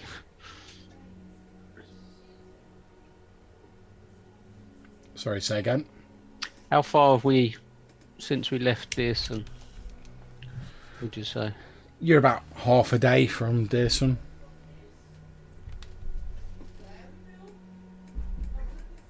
I mean, he does need some serious medical or rest, doesn't he? Yeah, but let's let's take an hour or two and try and find his companions. Um, Are you still able to track the, any more? Is there any more tracks you can find, Malcolm? Yep, you you pass the roll. You don't have to make another roll for it. So yeah, you can see these tracks appear to be sort of like following the, the sort of edge of the cliff, sort of along it as they're moving along the coast. okay. Uh, right, so I guess we'll follow them for an hour or so and Yes, see. see if we can find any more. Yeah. Okay, no problems. So you continue following the tracks along the coast. As you do so, you notice the tracks appear to stop at what looks like a very sort of narrow, like sort of path that snakes down the cliffside. And it appeared the path sort of appears to go to a cave that at the moment is is almost underwater. Like you can just see the top of the cave mouth above the water. But presumably at a lower tide, the cave will be Okay. more accessible. Just a thought here, but how do we know if we encounter one of these guards that it's going to be the guard and not this apparition? Well, future ones. That's a good point. But obviously, this won't be. Well, I wouldn't have thought the apparition would be in this condition. But have, have we got any way of detecting or? I mean, we've It won't no knowledge. engage when we speak to it. Well, that seems to be the case, doesn't it? And it would be on its own as well, I would imagine. So if and there's more than probably one, well. I suspect the guards aren't well. We can always take a swipe. Hmm. I'd imagine any apparitions would be fine. That well, yeah, if it's that sort of Yeah. witchcraft. or So should we wait for a lower tide? Is it fully, fully um, submerged? Did you It- say? it's not fully submerged. Like it, it's it's pretty well underwater. You can see like the very top of the cave, just above the ah. water. And the, and the prints go down that path. Well, the the path's made of stone, so there's not really any like Oh. prints on the path. But the the prints lead in the snow and whatever lead up to the path. So you you may assume that they've gone down there. And was Malcolm able to detect how many sort of people we were following? And I would Anything I would that. say with with Malcolm's role, yeah. Originally, up until you reach the point where this guy was, it was five people. Then obviously like four people sort of carrying on beyond there, presumably because one fell off the cliff. yeah, so it has still been four Yes, up to now. Yeah. you've not seen any tracks that were left by this like apparition or whatever it was that he saw. Nothing's added or sort of No. gone off in another direction or anything. Yeah. Um, so h- how long would I think that we'd have to wait for this tide, knowing the sort of seasons? And... You you think you'd probably have to wait till like early evening? Um, Is it like lunchtime now? Yeah. Okay.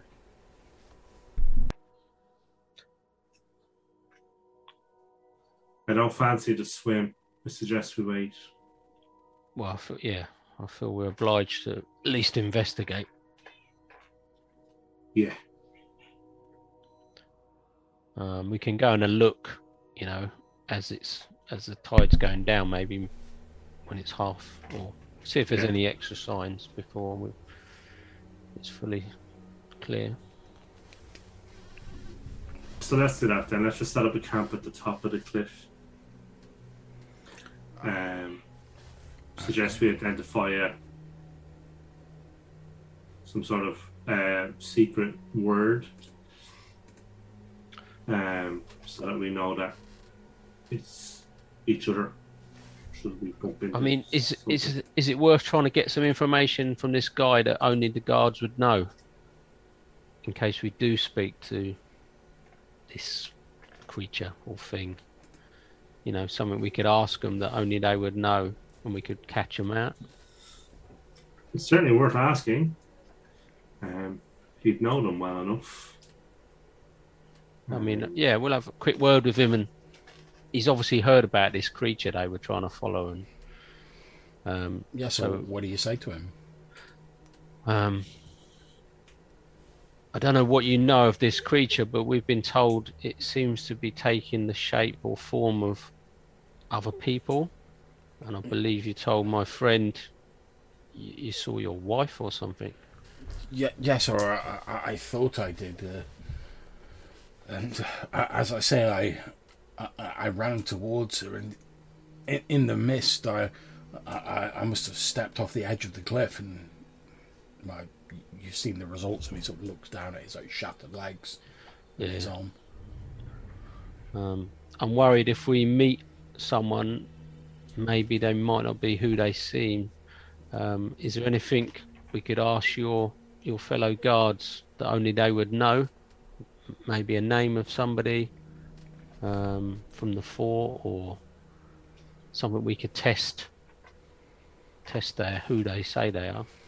This is "Well, I, I, I, I suppose you. I mean, obviously, we're from, we're from Staffstone Tower. You could always ask them the, the, the, the name of our commander, Mercy Dixon. I don't see how any, uh, unless this phantom, whatever it is, can pull information from people's minds. I don't see how it would have any way of knowing that. I mean, we've only recently arrived in the, the village. wife? Well, yes. I, I, I, honestly, I th- this sort of things are a little bit beyond me. I, I I don't really know a lot about this sort of thing. Did you did you manage to speak to your what you thought was your wife? Says, "Well, I, I was uh, I, was calling out her name as I, and she appeared to be holding out her arms to me as I ran towards her, but I, she, she didn't answer me. And she just disappeared.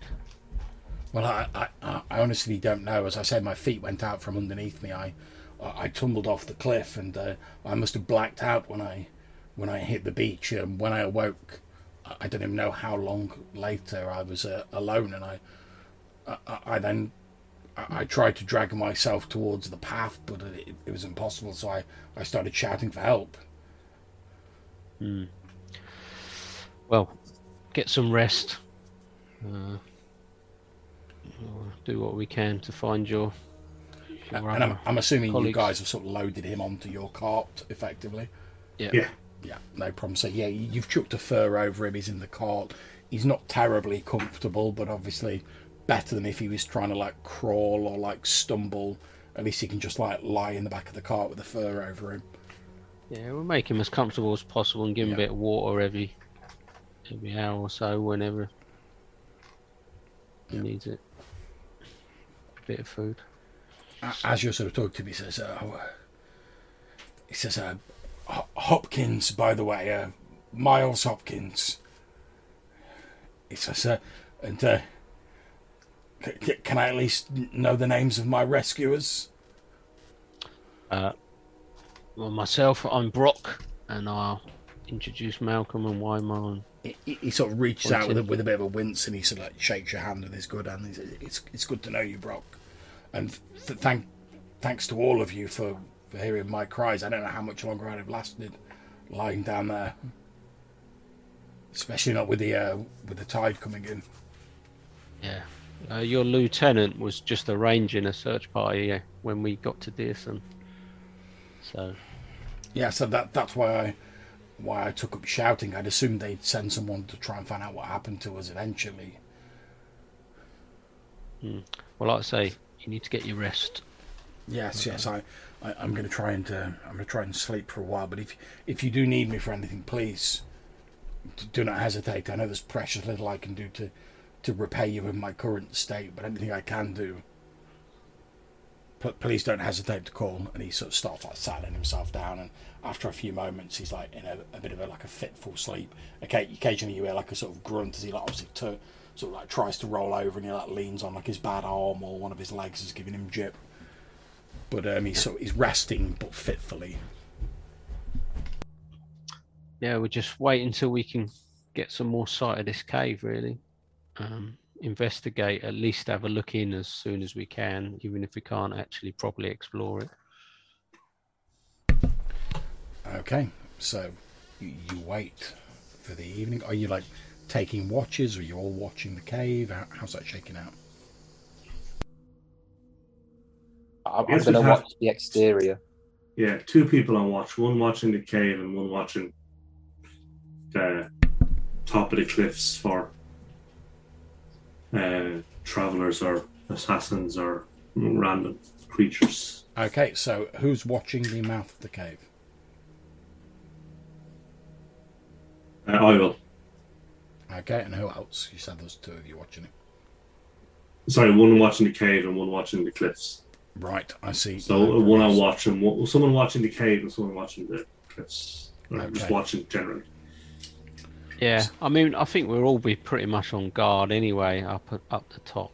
I mean, it's going to be hard to sort of settle down. I'll, I'll sit in the actual cart to make sure this guy's all right, but I'll be looking out, obviously, as well.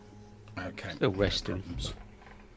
Okay, so as the as it starts getting into the late afternoon, the tide starts to slowly move out. The water level starts to drop, revealing more of this sort of dark, cavernous cave mouth set into the side of the cliff.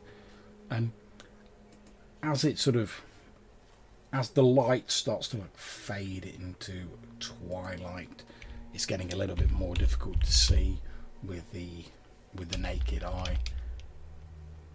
Malcolm, as you're watching the the cave mouth set into the side of the cliff, you see what appears to be a hunched figure wearing sort of bent over double, wearing like ragged robes or clothes, sort of tatty old clothes, covered in sort of damp stains and looking quite quite vile and slime slicked comes of, comes sort of like hunched over comes like scuttling out of this cave mouth. With it getting dark and the the moon just starting to to come out the, the figure pauses briefly on the threshold of the cave looks up into the air not directly at you almost as though it's like just looking like scenting the air and you see this old haggard hook-nosed face with like wisps of white hair sort of illuminated in the moonlight falling out of this this sort of patchwork ragged hood that covers most of it there's a, an unhealthy greenish pallor to the face. As you watch the figure assuming you don't sort of like immediately leap on it as you watch the figure sort of looking up and around reaches up and just gently like tugs at the tattered fabric of the hood. And as it does so the the outline of the the figure seems to shift and shimmer almost like a heat mirage and a few moments later where once stood this hunched backed old crone now stands what appears to be a man dressed in pretty much the garb that your uh, your unfortunate guest is wearing, the the soldier's garb of a Fort Eastburn guard. Alright. At which point I'd like to shoot it. Yeah, that's absolutely grand. Feel free to make your roll. Uh,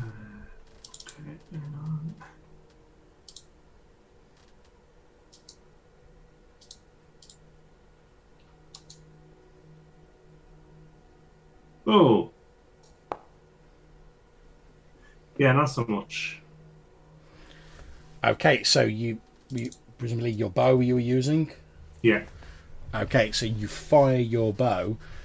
The arrow sails straight and true. However, just as it's about to strike this figure, this now soldier, as it looks like, looks up directly at the bolt whizzing towards them and lets out this low hiss, almost like a, an animal, like a.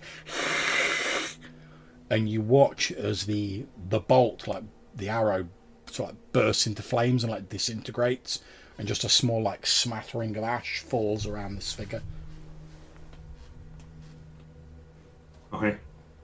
At which point I let out my best little girly scream and hope everyone comes to save me as I pull out my sword and drop yeah, down. and you see that this this soldier, as it now looks like, is sort of obviously followed back where the arrows come from and like locked eyes with you. Okay, the rest of you guys, you obviously like Malcolm's like a bit further down the way, keeping an eye on the cave while you're all watching your respective thing. Those of you who are sharper of hearing, I leave it to your own discretion. You hear the like of the arrow being shot, then you maybe hear a and a coming from down the cliff near where this cave is, and then you hear this loud sort of startled exclamation from Malcolm. What what did you guys do? Grab up the sword and uh, start running down the path towards towards Malcolm's location. I suppose I would I would follow Brock once I see him, you know, charging off. yeah. So you see, you see this soldier clad in the raiment of Fort Eastburn, sort of stood just beyond the mouth of this cave, like they've just stepped out of it. There's like a thin scattering of ash staining the front of their jerkin. Like Malcolm's still holding his like bow. He's obviously just like fired an arrow that you can't see any sign of the arrow. And this soldier's like looking back at Malcolm, sort of locked eyes with him, and you can see like the eyes of this soldier like entirely black. There are no like, there's no white of the eyes.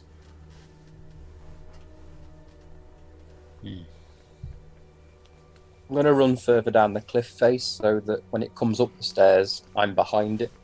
Okay, that's fine. You start running further on the cliff face. However, the the creature, whatever it might be, doesn't make any attempt to come up the path. It actually ducks back into the cave, and you hear the sound of like splashing footfalls, sort of getting fainter as it presumably moves deeper into this cave.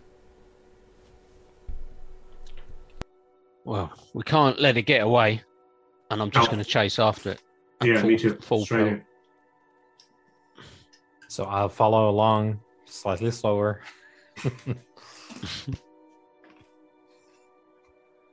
That's entirely fair. Okay, let me just pop you guys on the map.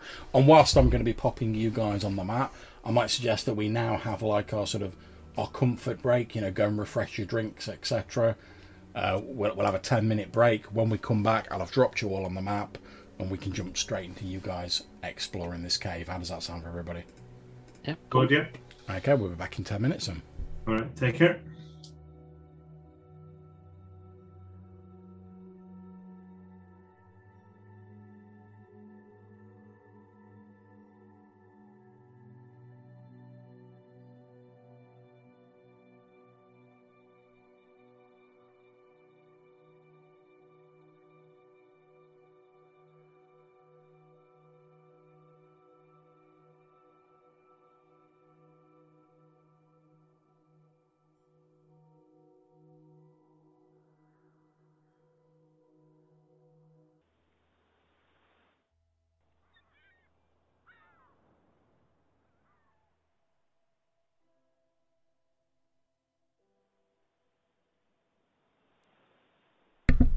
For the rest to get back, and then we'll crack on.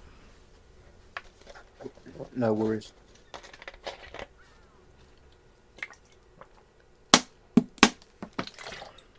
I must say, I did like your very decisive way of dealing with the assassin.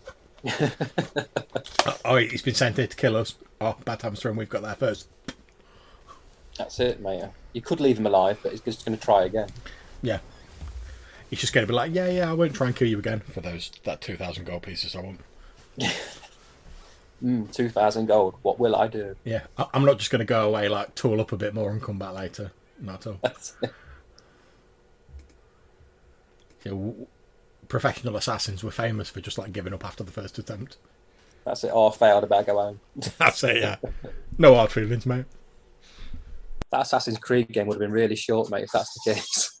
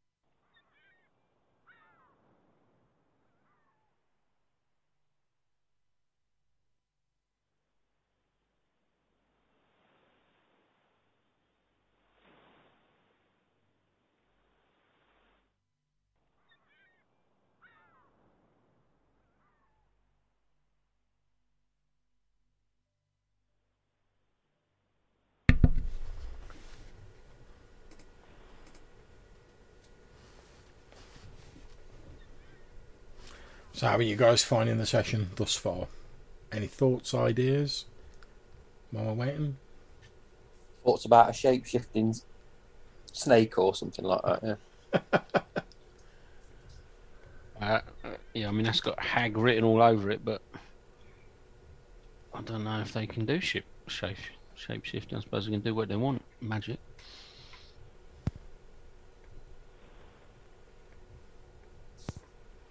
Sounded like a bit of a doppelganger type character at first. Well, as long as it's not a mimic, we should be alright. I don't even know. I don't. No, I've never faced one of them. Yeah, they're pretty nasty. They're one of those sort of like gotcha monsters where they always like look like a treasure chest or like a door or something. Oh yeah, yeah, yeah. I I mean, I've I've sort of looked at them or read them, and but yeah, they do tend to be sort of objects rather than Yeah, quite often, don't they? yeah, traditionally, yeah. But they don't have to be, I'm sure.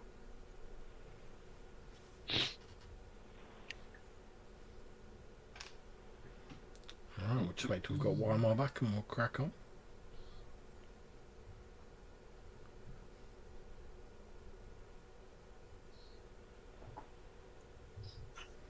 So, what's uh, Malcolm thinking at this point?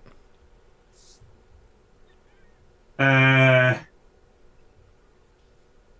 Needs to get a sight on his bow. yeah, it's kind of hunt like the hunters aren't Really, it's time to. Um, yeah, the hunt is on. Okay, splendid. Well, let's jump back into it now. We've got everyone back. Hopefully, you can all see the map. Yeah. Okay, yep. So you're heading into this uh, this cliffside cavern. The you're sort of waist deep in water as you're walking through it. You've heard some splashing up ahead of you. Obviously, it's dark in the cavern. I'm assuming you've like lit torches, etc. Obviously, not really a problem for you, Malcolm. No. What do you want to do? We're not technically in combat rounds, so Okay. So I guess I just want to head in and towards the the sound. Okay, yeah. So you start moving in. Obviously, everyone else feel free to move yourselves likewise or wherever you wish to move to. As you're heading further in, you see what appears to be a. There's like a couple of sort of small, I suppose, sort of sandy, stony like islands that are raised up out of the water. There's numerous stones like that have obviously fallen from the walls etc. And as you're moving further in from somewhere up ahead of you, but echoing throughout the cave, you hear a, just hear a, a low voice going, "Who sent you?" It came of our own accord.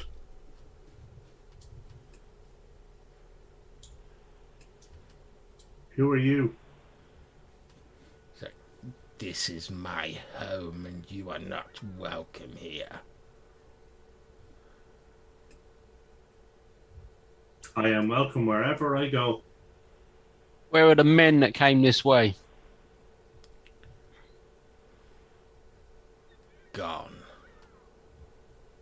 Gone where? Gone to the deeps. No one invades my home uninvited. We can't see it yet, I take it. Nope. Show yourself, witch.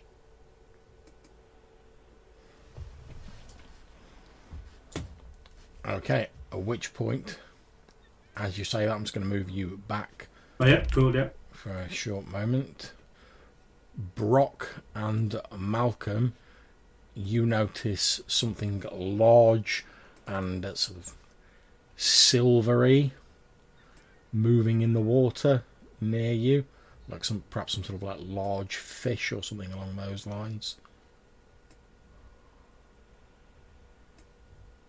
How large is. Oh. Okay. it doesn't like immediately leap to attack you or anything. I mean, it, it's very big. I mean, it's, it must be nearly like thirty feet long. Um, you see the sort of silver body as it's like, and the ripples as it's moving through the water. Um, Has the voice stopped at this point? Yeah, the the, the voice sort of finished its sentence and hasn't said any more.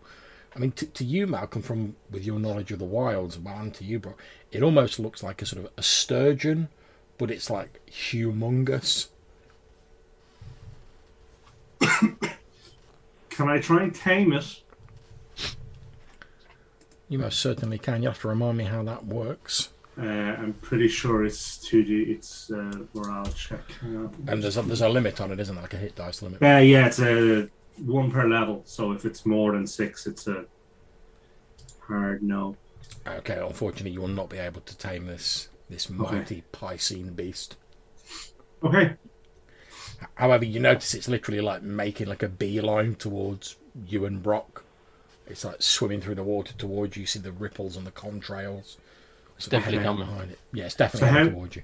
How deep is the water we're in now? The, the water in now, like I say, it's like up to your waist. Okay, so it's still waist high. Okay. Yeah. Is that a bit of an island Yeah, over there It is to the indeed. east?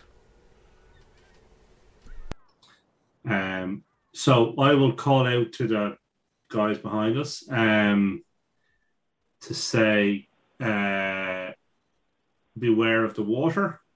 And I will pull out my sword and get ready to swing at this fish. Okay. I, effectively, we're in combat rounds. No surprises there. So, would you like to pick one of you guys to roll a d6 for the players, and I'll roll a d6 for the the NPCs. Just see who gets to go first. Yeah, I can do it. Yeah, go for it. Okay. Oh, Two to beat. Okay. So it's the the NPCs going first.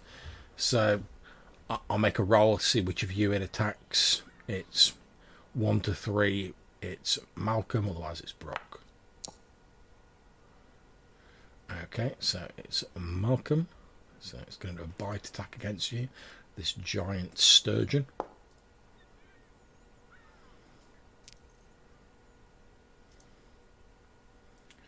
Okay, you take 14 hit points of damage as this huge, like armor plated fish, smashes into you. And as you watch Brock, it literally like sort of grabs Malcolm, like throws him up in the air, and like, boom! And he disappears inside the fish's mouth. Okay. That's not good. that is not good for Malcolm. So I'm just going to move your your token sort of onto the fish token. There we go. Okay, so Brock, what are you doing? Um. Well, my first initial thoughts would be to basically try and chop his head off and get him out. So I think that's what I would probably do. Um, That's fine. Make an attack roll. before I try and do anything clever.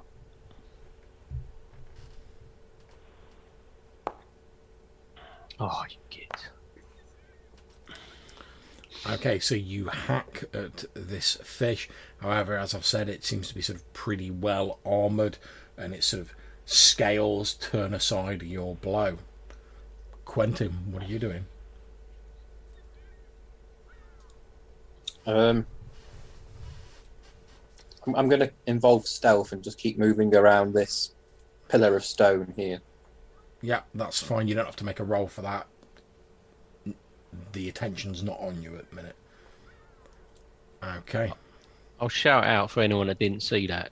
It's swallowed Malcolm, Okay, so we come over just to in case. yeah, in case anyone missed further it. back. Yeah, so we come across to Weimar and um, Bullseye, or Wolf's Eye, as he's sometimes known now.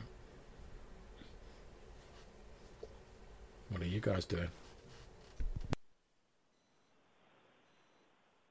Right.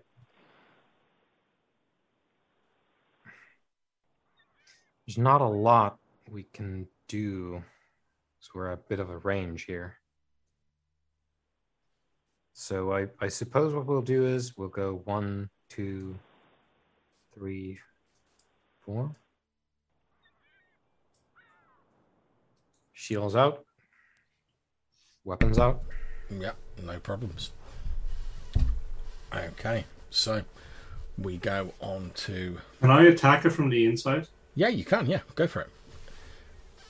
Since you're inside it, it's only got AC 12, which is more to represent you struggling to like get your weapons out and not strike a blow, rather than actually problems with hitting it. Oh, not so much. Okay. So yeah, basically, it's not that you've like not been able to hit it. It's just that obviously you're being like squeezed through its innards. So you're like, you're trying to like get your weapons out, and you're covered in slime and like goo, and you're like you're having trouble grabbing hold of your weapon. Okay, so you will take two d six damage. Although no, you'll take that in the NPC. That was the last turn. So yeah, so we move on to the NPCs. So the NPC, the fish is going to attack Brock because he's the only one in front of it.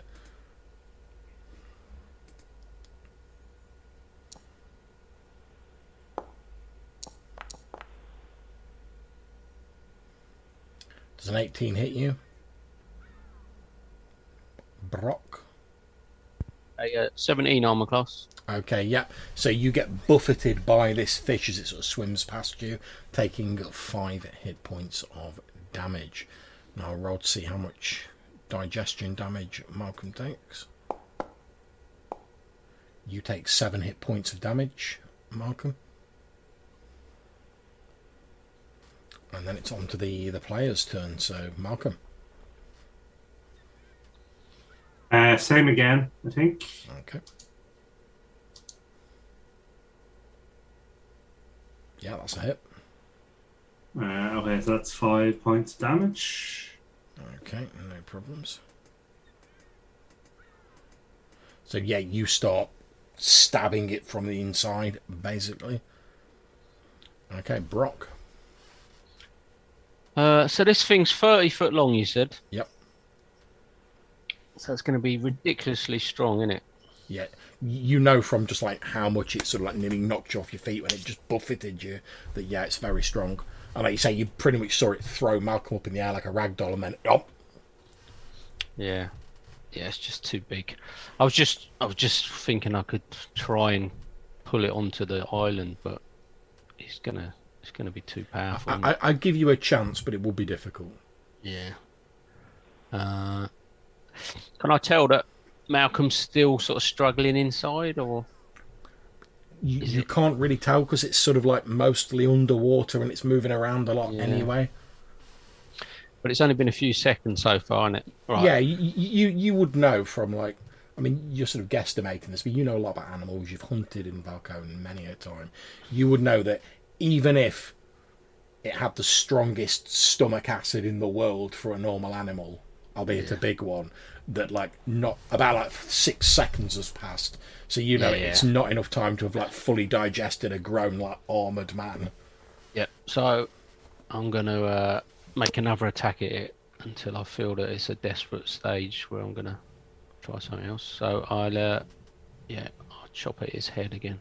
Okay, go for it. Ooh, that was. That's, that's, that's, that's a bit better, but the other dice let me down this time. Okay, so since you got a, a natural 20 on your roll, I'm going to say roll me a d6, and if you get a 1 or a 2, basically your attack has sort of forced it to cough Malcolm up. Ugh. Unfortunately, not. So, are you attacking it with a spear? Uh, no, this is me uh, two-handed sword. You I'm two just sword, okay, to- so yeah, you're, you're just to- wailing on this thing with your two-handed sword. Yeah, I'm trying to decapitate it so he can climb out, basically. Okay, so Quentin, you're sort of like crouching down by the rocks.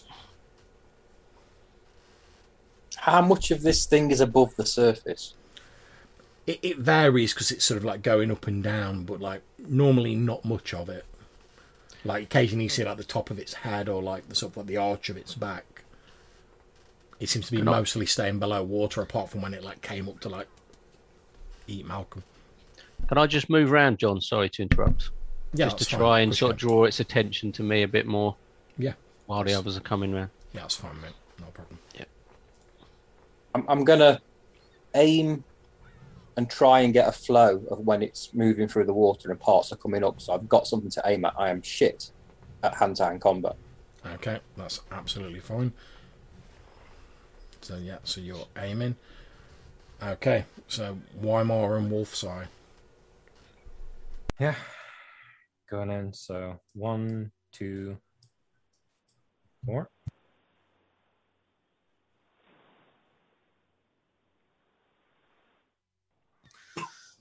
Yeah. Um. Is it's just going to be um. Uh, which way is the the fish, or is it sort of spinning? Yeah, it's sort of swimming around. Yeah. yeah, yeah, yeah. So, yeah, the idea being basically like just take like an overhand swing with with the sun sword. Go for it. You pull out the sun sword and immediately like Yeah, the sunlight. doves come out. Yeah, exactly. Yeah, sun like golden sunlight lights up the Yeah. the cavern. Uh, here we go. It's not going to be undead, so here it is. Ah, uh, it's going to be that kind of session. Yeah, you're sort of like flailing around, like splashing around in the water, but like trying to sort of time when it comes up is quite difficult because it's moving quite rapidly and changing direction. So you're sort of like splashing your sword down. However, when you do draw your sword out and the the light blares out, you again hear the voice sort of further on. And Brock, you can now tell that although you can't see anything, the voice is coming from like the other side of the island that you're sort of stood on. And you hear this voice go, "Ah, filthy Magus." There's like this uh, sunlight spreads everywhere. You don't like that. Okay, so on to the next round. So the fish, it's either going to be Weimar or Brock. So I'll do a quick d6. So one to three, it's Weimar. Okay, so it's Brock.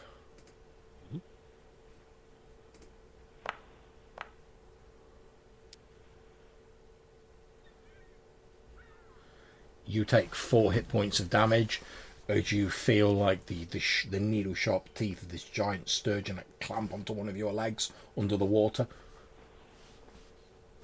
I'll roll to see how much damage Malcolm takes. You take six hit points of damage, Malcolm. However, obviously, you, you can now attack it back. Like I say, 'cause you're inside it, you only need to be AC 12. Ooh. So that's eight points of damage. Okay, and again, you can roll a d6. If you get a 1 or a 2, it coughs you up. Oh. So no, it doesn't. However, because of that roll, I'm going to say Brock as your as your sort of you've deliberately said you're like trying to work out if like Malcolm's still in there. As you're watching it, at one point you see like the the tip of like a weapon from inside it like break through the skin from the inside and then like disappear back in. So you now know like Malcolm is still in there and he's obviously like Yeah. That gives me a bit more hope. okay, Brock, what are you doing? Uh, with that renewed hope that he's fighting out, I shall hit um, round the mouth where there's no danger of hitting Malcolm, hopefully. I don't know what we need. What do we need? Okay, you attempt to swing your sword at it, but you're unable to land a decisive blow on it as it darts back and forwards in the water. Okay, Quentin, you've been aiming, so you get a plus one to your attack roll if you do a ranged attack.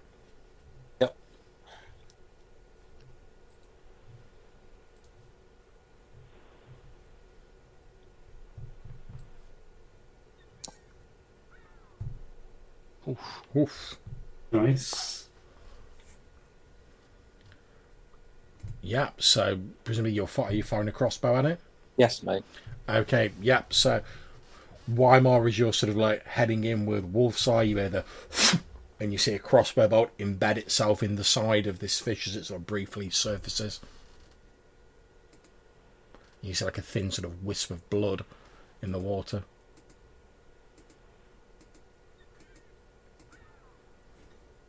Okay, Weimar and Wolf's Eye. Excellent. So Wolf's Eye comes in as well, and it's hacking time.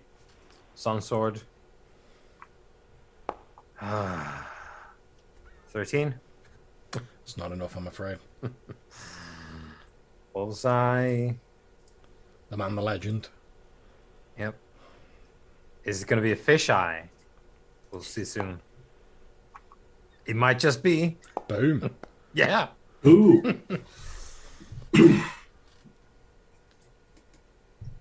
Okay, so. Okay, yep, so Wolf's Eye wades in, he's like shanking this thing good. There's now an awful lot of blood in the water. The movements of this fish are like becoming a, a good deal more frantic. Okay, so on to the next round. I'm going to make a roll to see who it's going to attack. So 1 to Weimar, 3 to 4 Wolf's Eye.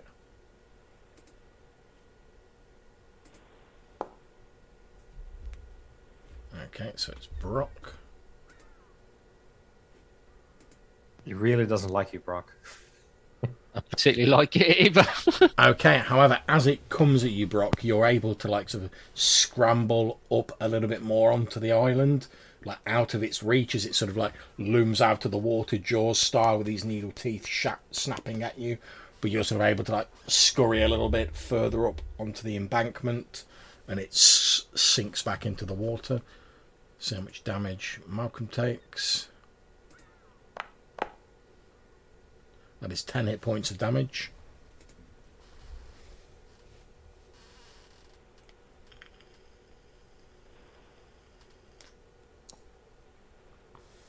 Ooh, that'll do. That's nine points in return. yes. Yep, Yep, so fight you- back. You continue frenziedly, like stabbing this creature.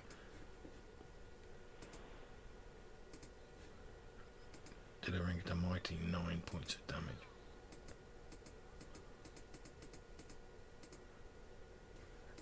This thing's looking like it's not got much fight left in it now. Its its movements are becoming sort of turgid and languid as it moves in the water. It's obviously still snapping with its needle teeth, so it's still dangerous.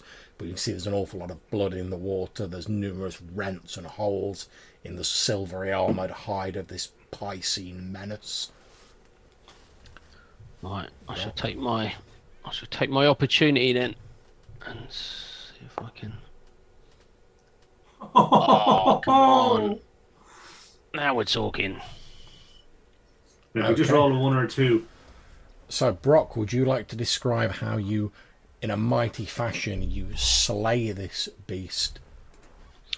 Uh, yeah, so obviously it's it sort of grounded itself a little bit when it had an, a, a lunge at me, um, and it sort of caught itself up on the island a bit.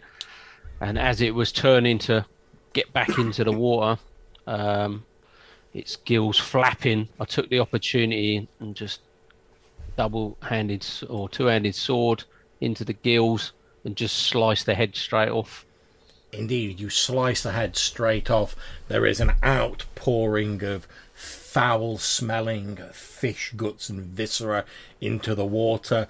And um, after a few moments of this like pool of putrescence spreading out from this creature, with much coughing and spluttering, you see a, a befouled Malcolm like sort of splashing his way to the to the surface, looking very much the worse for wear. I should drag him out onto the island as quick as possible. Yeah, that's fine. That you drag him out onto the island. So, Malcolm, d- describe what sort of state you're in as Brock he he manhandled you up onto this embankment. Uh, so I guess I'm basically like I look like I'm dead. Um, you know, I haven't had any air for almost a minute. Um, I'm really pale, really pallor, more pale than usual. Um, and I guess I'm bleeding from a number of different wounds. Yeah, you see like Um, large patches of his skin appear to have been like dissolved away almost by that acid. um, and I'm basically curled up in the fetus position on the sandy dunes, and Dude. feeling a little bit sorry for myself. Okay. That, that's what happens. What are the rest of you doing? Um, I'm going to take a sort of defensive position in front of Malcolm, knowing that that witch is still about somewhere over the other side of that island. Indeed, and as you think that, you hear a voice again. I see you have defeated the least of my little pets. That's not worrying at all. Tell me, Bluff. It's a bluff. Tell me, foul sorcerers, what brings you to my home?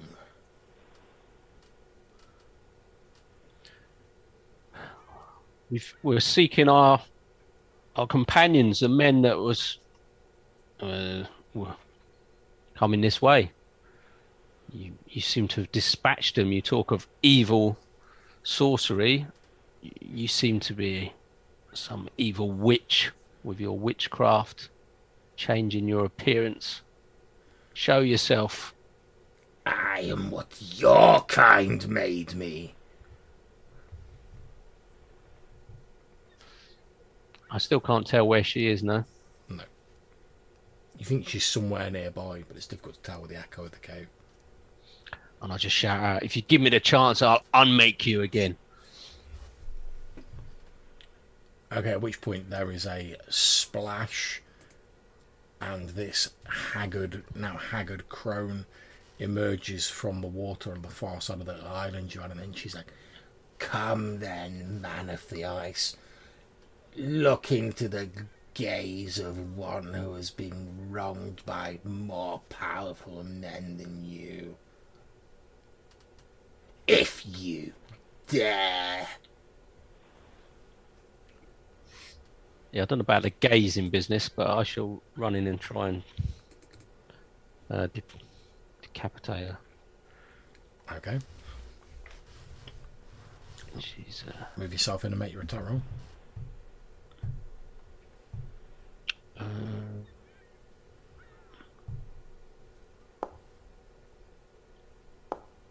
not sure if that's enough. Fourteen. You bring your sword down as you raise this what looks like a fairly withered green tinted arm, but your sword seems to just like scrape down her arm without doing her much harm. And as you do so, she she turns towards you, her her entirely black eyes widening and locks eyes with you.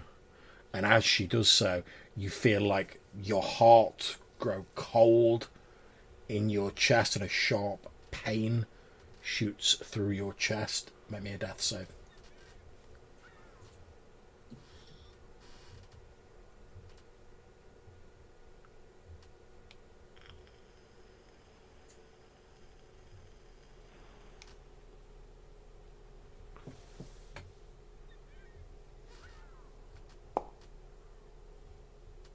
Oh, that's not good. Okay, so for the rest of you guys, you watch as Brock like locks eyes with this woman, and then he goes and topples to the floor.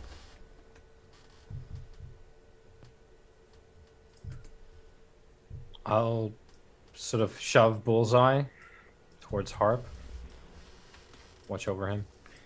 And uh, The, the old crone sort of like is holding a hand up like that, and she's like, "I hold your friend's heart in my hands." Just the gentlest of squeeze, and she goes like that. And as she does, you see almost like a convulsion runs through the body of Brock that's lying on the floor at her feet. um, the merest squeeze of my hand and he is snuffed out. what is the creature thinking? I communicate to my sword. Okay. The sword says, um, she's thinking that. Sorry, it's it's it's a little odd. She's she's thinking that you are evil mages sent here to kill her, and that she should wipe you out as quickly as she could. And also, she's thinking about a small child. I'll hold up the the sound sword. As you do, she's I'll, like, yeah, I'll I'll sort of you know I'll, I'll hold it sideways with, with my with my other hand as well. It's like we came here not to hurt you at all. We are not evil sorcerers. None of us traffic with that sort of thing. She says, A likely story you wield their weapon.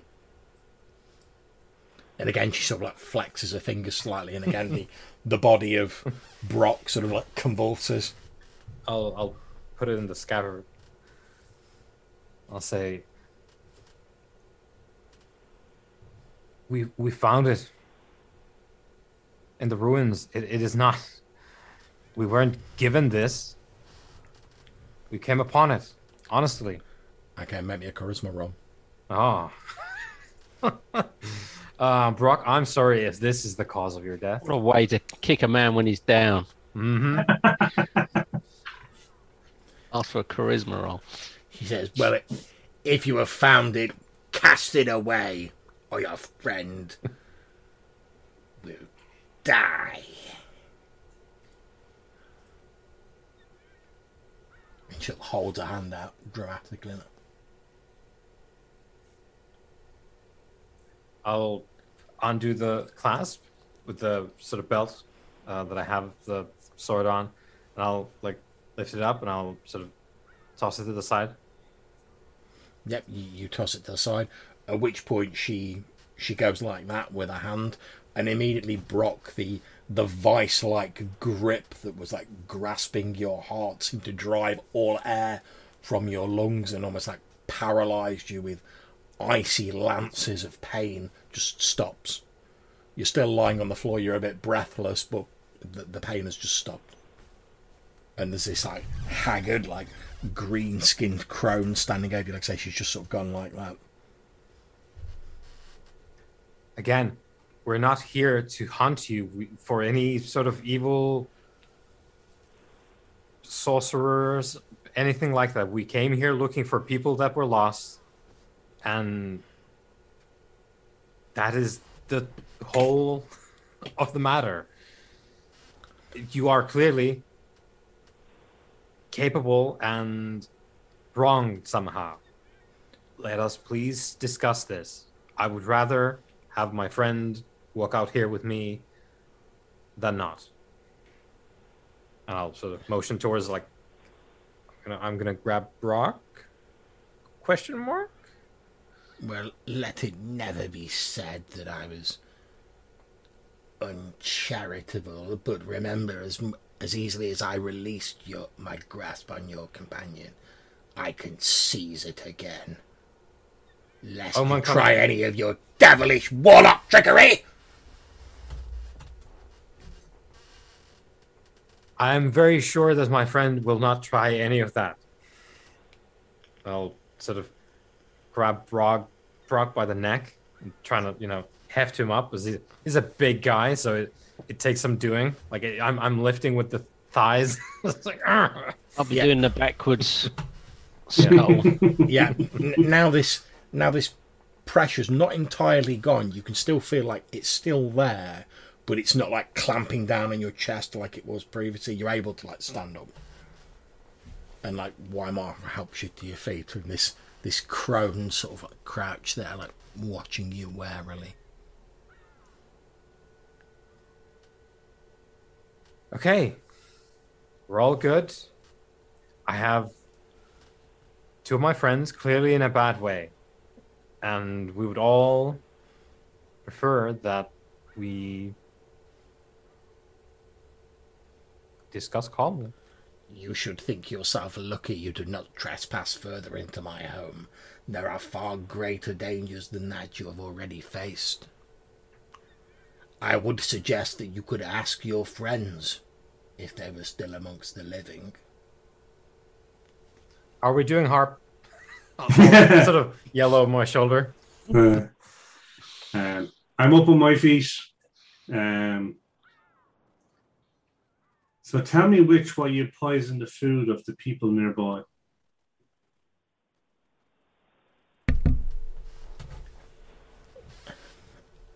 I would not have seen them starve. I simply wish to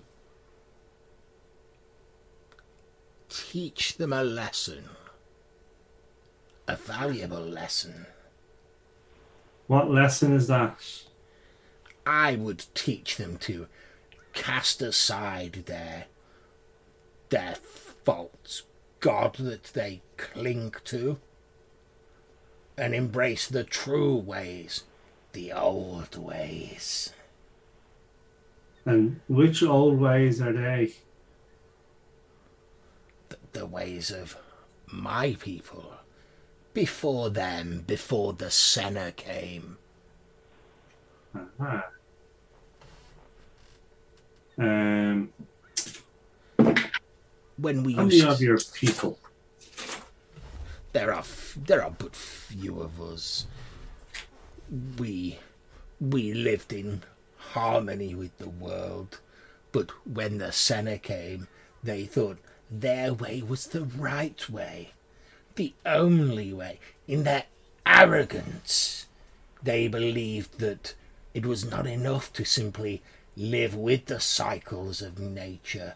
One could control it, could master it, and they paid the price, but not before they sought to lift themselves up and exalt themselves by casting down my kind and making us, as you see me now, a withered husk of what I once was. Um, uh, were your people called the ancients? Is that what you called yourself? At which point she she like genuinely like laughs in a sort of like mad cackle and then says, No, we are not the ancients. They were long before our time. The Ah. ancients once taught the people of this land and lifted them up. And for a time everything was good. But then the Senna came. And as I say, their way was the right way, the only way. And whereas we had always allowed others to do what they would, that was not good enough for the Senna. No, it had to be their way or no way. Mm. And they levied their foul arts on us, and they took from us.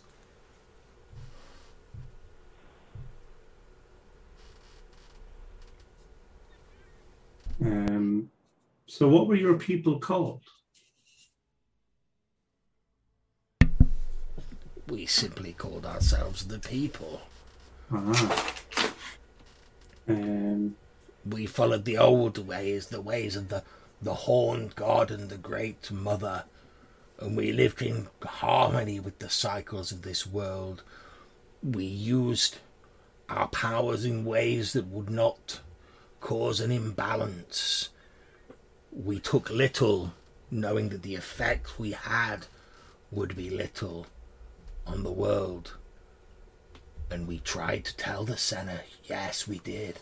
We tried to tell them one cannot master such great forces and impose one's will on it without costs, but they would not listen and see what ruin it brought upon their heads.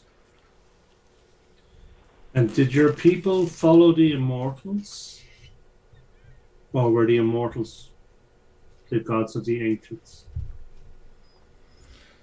The immortals were the gods of our world, the the five and the two, the mother and the horned one we followed, those who were part of this natural world, who did not stand above it like the other immortals. Okay.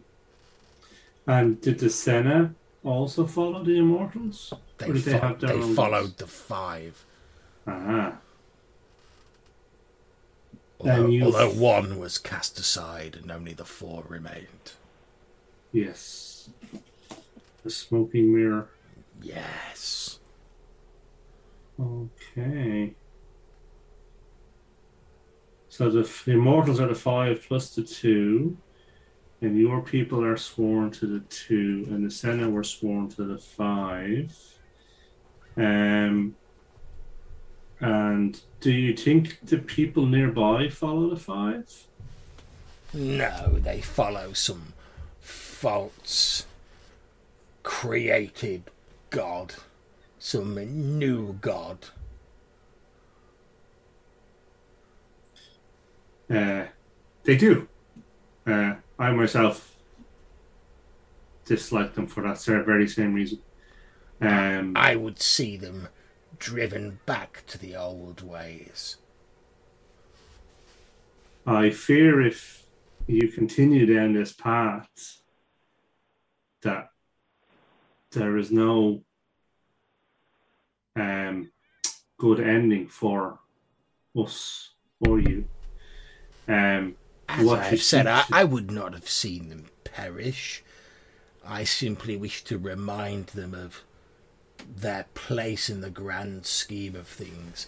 I would have seen them survive the great cold, but there would have been hardship.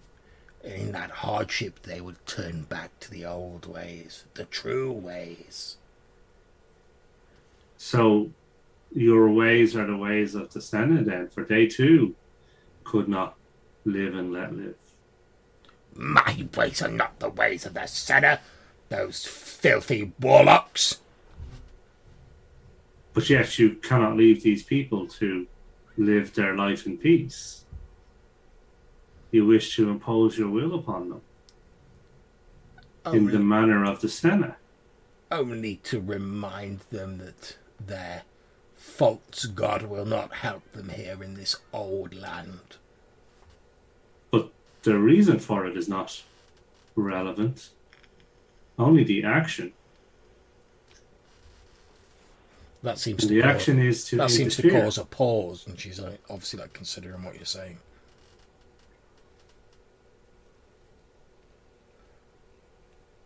Then she sort of like shakes her head a little bit and says, "There can be no forgiveness for the Senna, not after what they took from me." Aye, but these people are not of the Senate. They follow different gods. They know nothing of the Senate, nor the immortals that the Senate followed. And yet you would impose your ways upon them. in I- the manner of the Senate. I recognize the signs. In time, they would believe that they could tame this land and they would seek to impose their mastery upon it, and they would cause themselves far greater hardship than I might cause them. Better to nip it in the bud early and As the ro- Senate would have done. No, the Senate would not have done that. The Senate would simply have rode into your village, cowed everyone there with their magic, and told them what they were going to do. Aye. And those who sought to oppose them would die horribly, like my sisters. But you yourself have rode into the village to try and kill these people. I have not slain them, though. I have Yeah, not caused no, any you- great danger. I've simply tried to nudge them in the right direction. But yes, you have given them no way of knowing what it is that you require. Only that their food is being destroyed. Yes, and at a later time when they were more receptive, then I would have made myself known to them, and I would have provided them with help to see themselves through the long, cold winter. And what price would this help cost? There would be no price, but I would hope that once they had real, I would wait until they had realised that their false god was not going to help them. Then I would help them. I see. I see. I, I, I fear you have more in common with the Senate than you would like to acknowledge. Um, The only thing I have in common with them is that many of my sisters lie in the same great grave that many of their putrid corpses were eventually dumped into when they were blamed for the great ice that came upon Valkonen. indeed. Indeed. So it seems we find ourselves at an impasse. I am nothing like them. I have taken no one's children or directly killed anybody. No, but you enforce your will in the same way. Sort of looks at you sideways.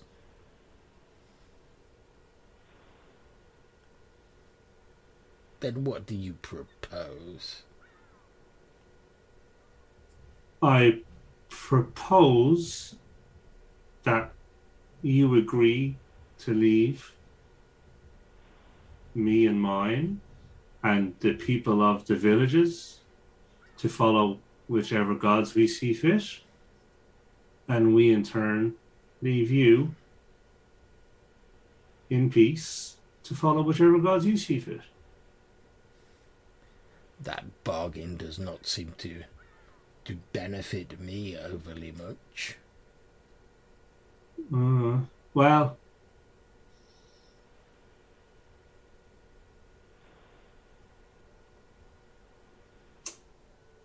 that is true, I guess. Um, Go Um, tribute. What sort of tribute? Well, generally, they could provide you with, say, some food, sustenance, and in return, you could offer them guidance. She looks a little bit more interested in what you're saying, Quentin, and then says, I have a counter proposal. A long time ago, when I was much different to this ruined form you see before you now, before the Senate did this to me, I had a child who I would have trained to follow in our ways and who I would have passed my knowledge on to. But the Senna took my child from me, They took my precious Akbeat from me. And now I need someone else to pass my knowledge on to. Tell us of your Akbeat, for that is a name that we have heard of late. Ah, yes.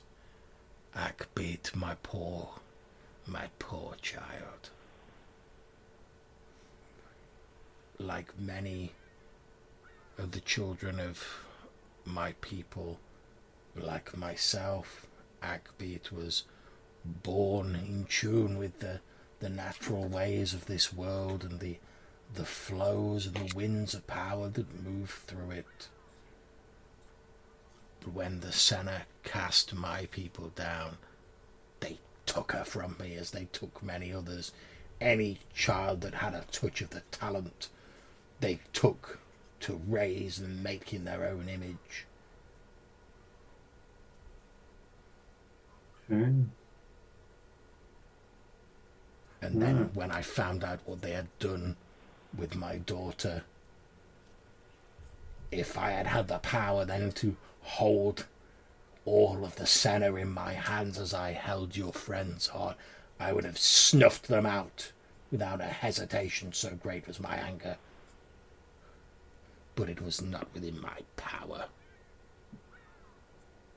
Diminished as I am.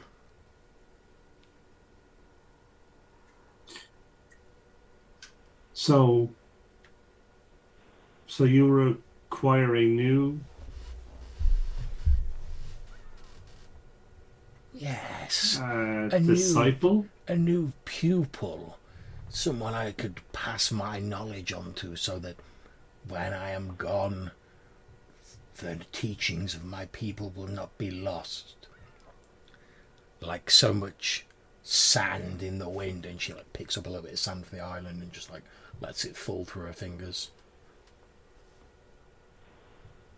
Would one of us suffice? You are. She, she looks like she's about to say something quite insulting and then stops herself. And she's like, No, I'm afraid you are already too old for what I have to teach. It needs to be a young mind, one that is receptive, malleable, and can be taught the knowledge that I have to teach. I am a young man by my people's reckoning. She gives you like a look as if she's like, "Mm." He's like, You are too old. It must be someone fresh with a mind untainted by the the rigid views of this world.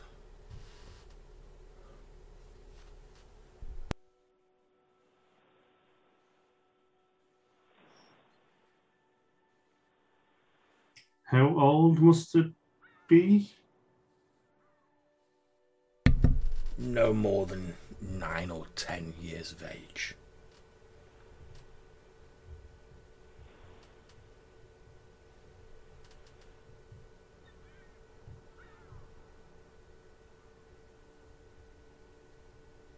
Let us do this then.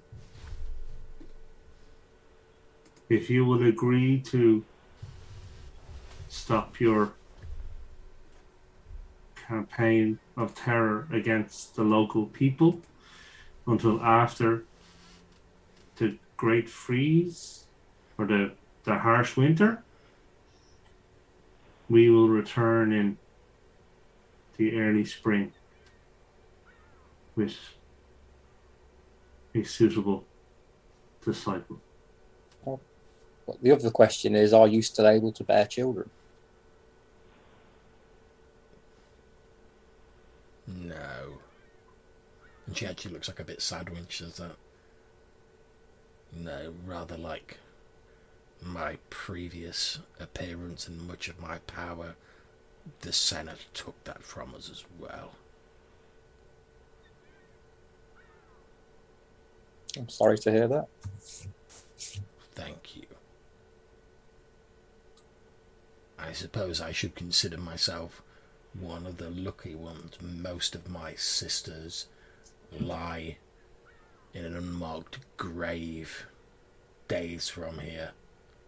I still sometimes go there and talk to them as though they can hear, but they are long gone from this place. The only small glimmer of satisfaction I take is that when the people turned on the Senna, many of them were dumped into the same grave where they had once cast my sisters.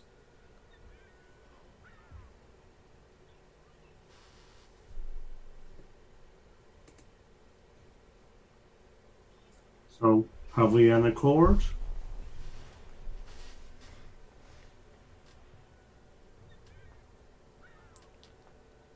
Yes. An accord.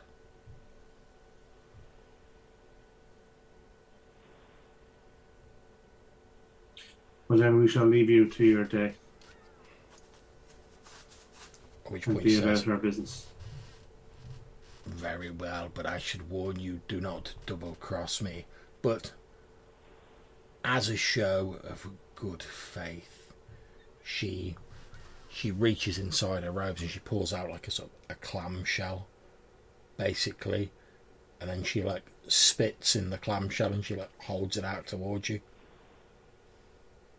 So I'll take it off her and then look at her as if I don't know what I'm doing. She goes,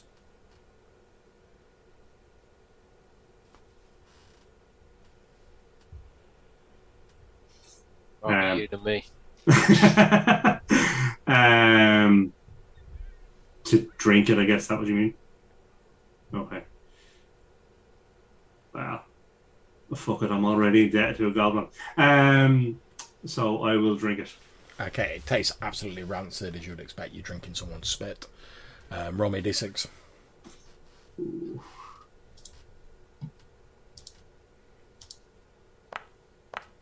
Six. You regain six hit points. Oh, nice. Okay. She says "Th- that it. You see, like some of your lesser wounds sort of like close over a little bit. You still feel a bit shaky, but a little bit better. She's like, that is a sign of good faith. But I warn you, I will know if you attempt to double cross me. Now we have an accord. We will do what we can, I hope so. and we will return come the spring. even though your friend, and she gestures at Weimar, wields the weapons of the Senna, and you have something of their look about you. Well, I'll take it away from here. No need to worry. Good. As she's doing that, you, you actually just you, Weimar, in your mind, you hear the voice of the sword say, um, "Not sure if this is uh, worth mentioning, but uh, every time she's mentioned her child, it's like a, a huge pit of sadness opens up inside her." Yeah, I um, I nod mentally. Yeah. Uh, and not wanting to start and talk to the sword because that you know that she probably doesn't like that sort of thing. But yeah, I um, if the sword is reading uh, Weimar, Weimar is is sort of acknowledging and, and saying that he's he's sort of clocked on to the same idea. Yeah, and as you're doing that, the the crone is continuing to talk. She says, "There is one more thing I would ask, as a sign of good faith on your part.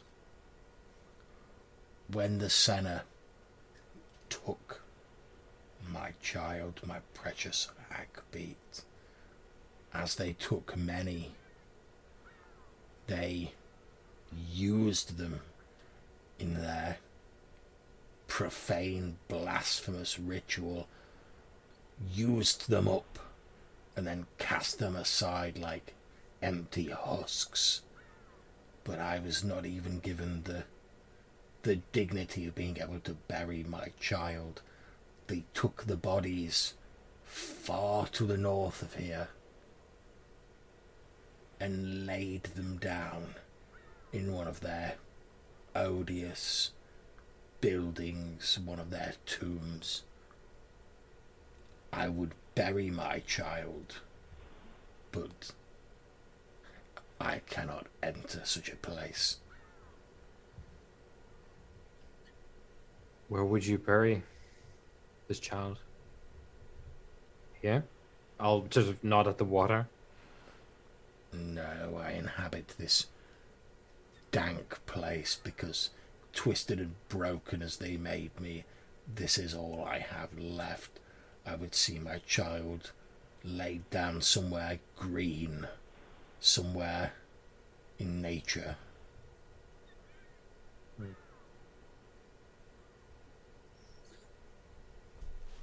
Um, Would such is- an action suffice in place of a child?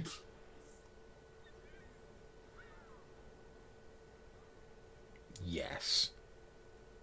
If you can return my precious Akbeat to me, and I could finally lay her to rest, I would consider that recompense enough. And what if she lives still? As a creature of evil. At which point again she lets out a cackling laugh. Then I would see what has become of my child and judge for myself what is to be done. But as I have said, I cannot enter the places of power of the Senna. Okay. I fear that I may need to slay your child to fulfill your request. If my child truly has become a creature of the Senna, then you would be doing her a favour. And I would then I would then deem it a service if once done you could return the body to me for burial. Okay.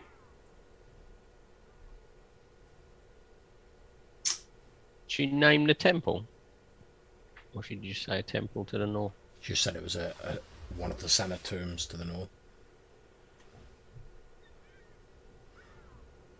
Okay. Very well. We shall return. How, how long is it to the winter? To the deep winter? It's it's like a month or two. Okay. And then three months of deep winter, is it? That's right. Yep. Okay. So, and then does it go straight from deep winter into like a spring, or is there like Yeah, just it, straight it goes into a spring. Yeah. Okay.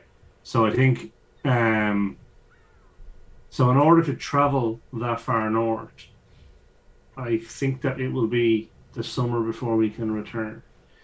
Um That is fine. As I've said, I will. I will know if you are shirking or betraying your promises. no, I Yes, we will see this we will see this action done. In a very real sense, a part of me will always be with you. Indeed. So yeah, okay. So we will return before the middle of the summer with what news we have and hopefully the body of your son for burial. It is agreed.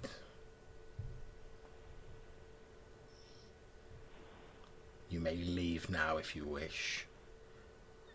If you have anything further you need to ask me to fulfill your end of the bargain, ask it now. I would have the bodies of our slain companions for burial if such a thing could be arranged. A minor trifle.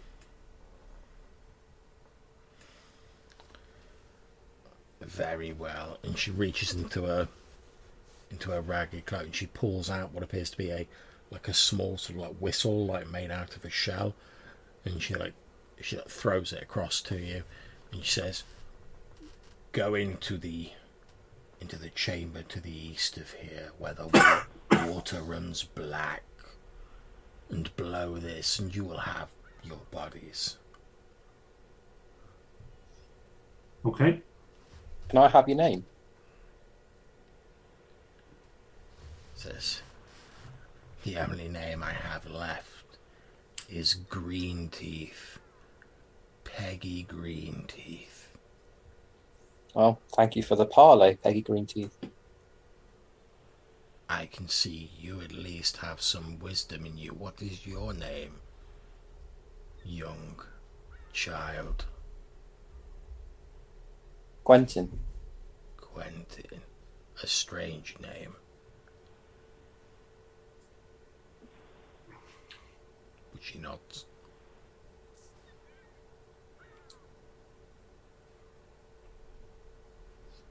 Okay, so I will head over here. Yeah, I'm more than happy to go with you. Okay, yeah, you walk over a little sort of like sandbank into a flooded cave beyond, and you can indeed see the water is like an inky black colour. And I'll blow the whistle and see what happens. Okay, you blow the whistle, and from out of the inky blackness, a huge tentacled creature rises up out of the water. These huge tentacles are dripping this black, inky water. A convulsion seems to run through this large cephalopod and it disgorges the corpses of four humans. You can see some of them have got like shreds of like the guard uniform still on them, but obviously it's been like eaten away by like stomach acid and stuff like that. But these these four bodies are disgorged onto the sandbank near where you stand, and then this creature begins sort of like sinking back into the inky blackness of the water. Okay. Um, Drag them back as quick as possible. yeah, so I'll grab one because I'm half dead um, and call Weimar to grab another and then hope Rock can carry two. That's fine. The the one slight advantage of them being like partially dissolved is they're actually pretty light. So it, it's Yeah. not a problem for you guys to like manhandle them out. Pe- Peggy Greenteeth doesn't like make any moves to like interfere with you while you're doing so. Okay. I thought I think we want to get out of Dodge. Rapid. Rapid. Okay. That is absolutely fine. And you leave the cave via the same way that you entered it. As you head out through back into the outside, you hear the echoing voice of Peggy Greenteeth behind you saying, Don't forget our bargain. I won't.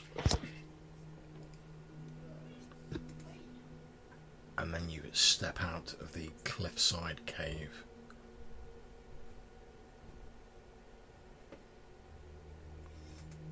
Okay. which I will now mark on the map so you know where it is. There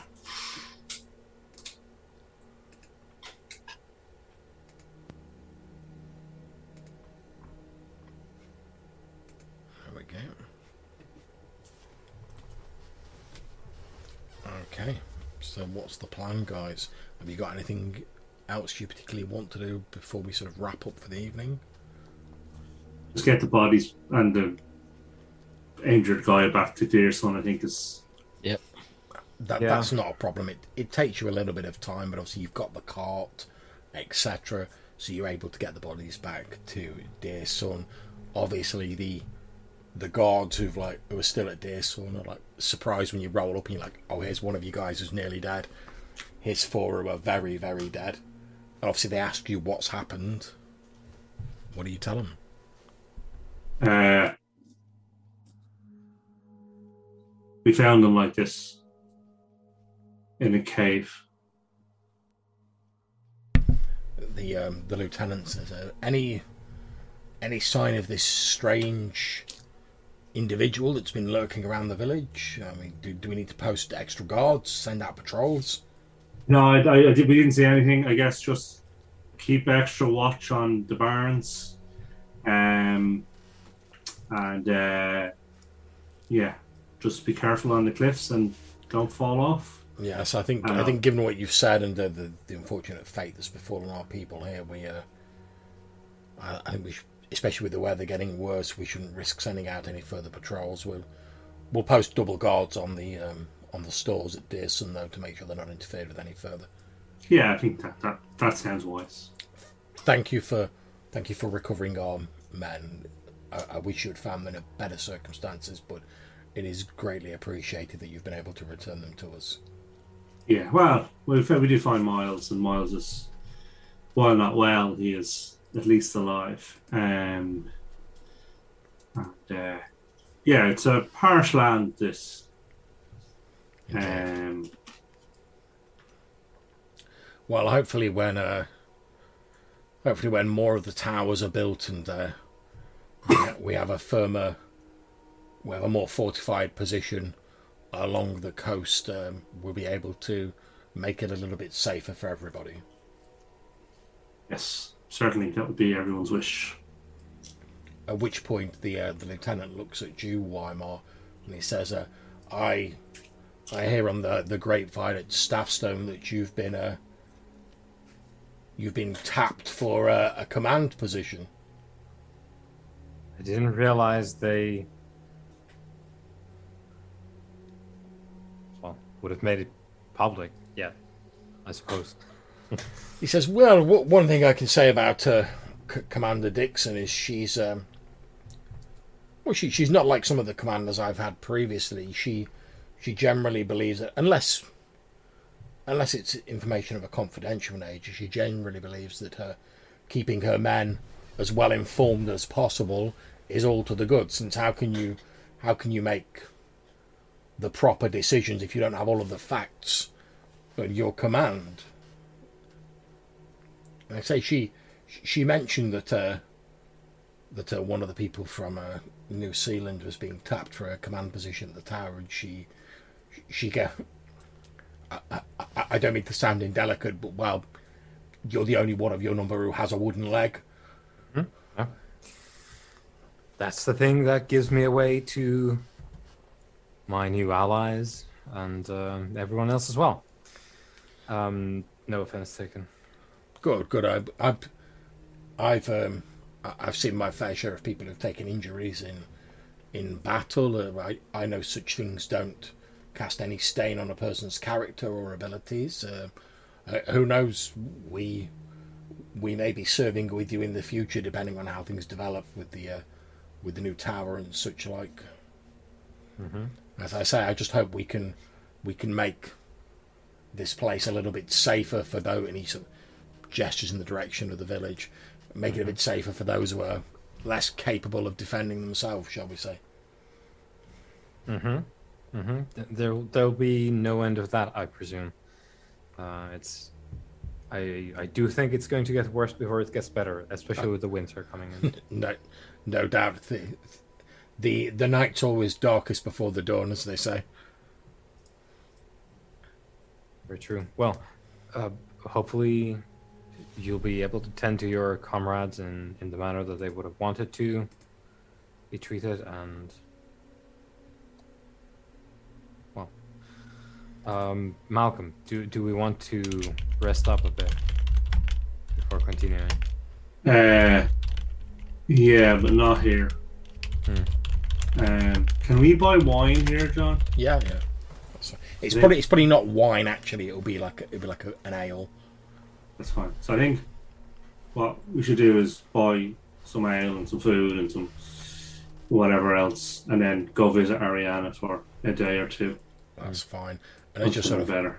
as you sort of pondering that, the, the lieutenant who's been talking to you, Weimar, says, "Oh, uh, Lu- Lieutenant Pearson, by the way, Abner Pearson." I'll shake a hand. Shake your hand. I Don't really know what I should be called, but the name's Weimar Longrove. Farron, right? Farron Longrove. That's what we said. I I I will have to say I've truly forgotten if I heard it. He says, "Well, I suppose it'll be uh, it'll be Commander Longrove uh, if you accept the uh, the position as Castellans of one of the the towers." Because of the tower, yes, yes. Well, ne- next time we meet, I'll probably have to salute you. He says, chuckling. Yeah, there's. I suppose we'll have to discuss the rules of decorum and all all this thing, which is instrumental to defense. I'll clap uh, Weimar on the back of the shoulder and say, maybe we won't tell them that you cut your own leg off, and then I'll walk away. I'll with that I'll I'll I'll stare at the lieutenant dead in the eye.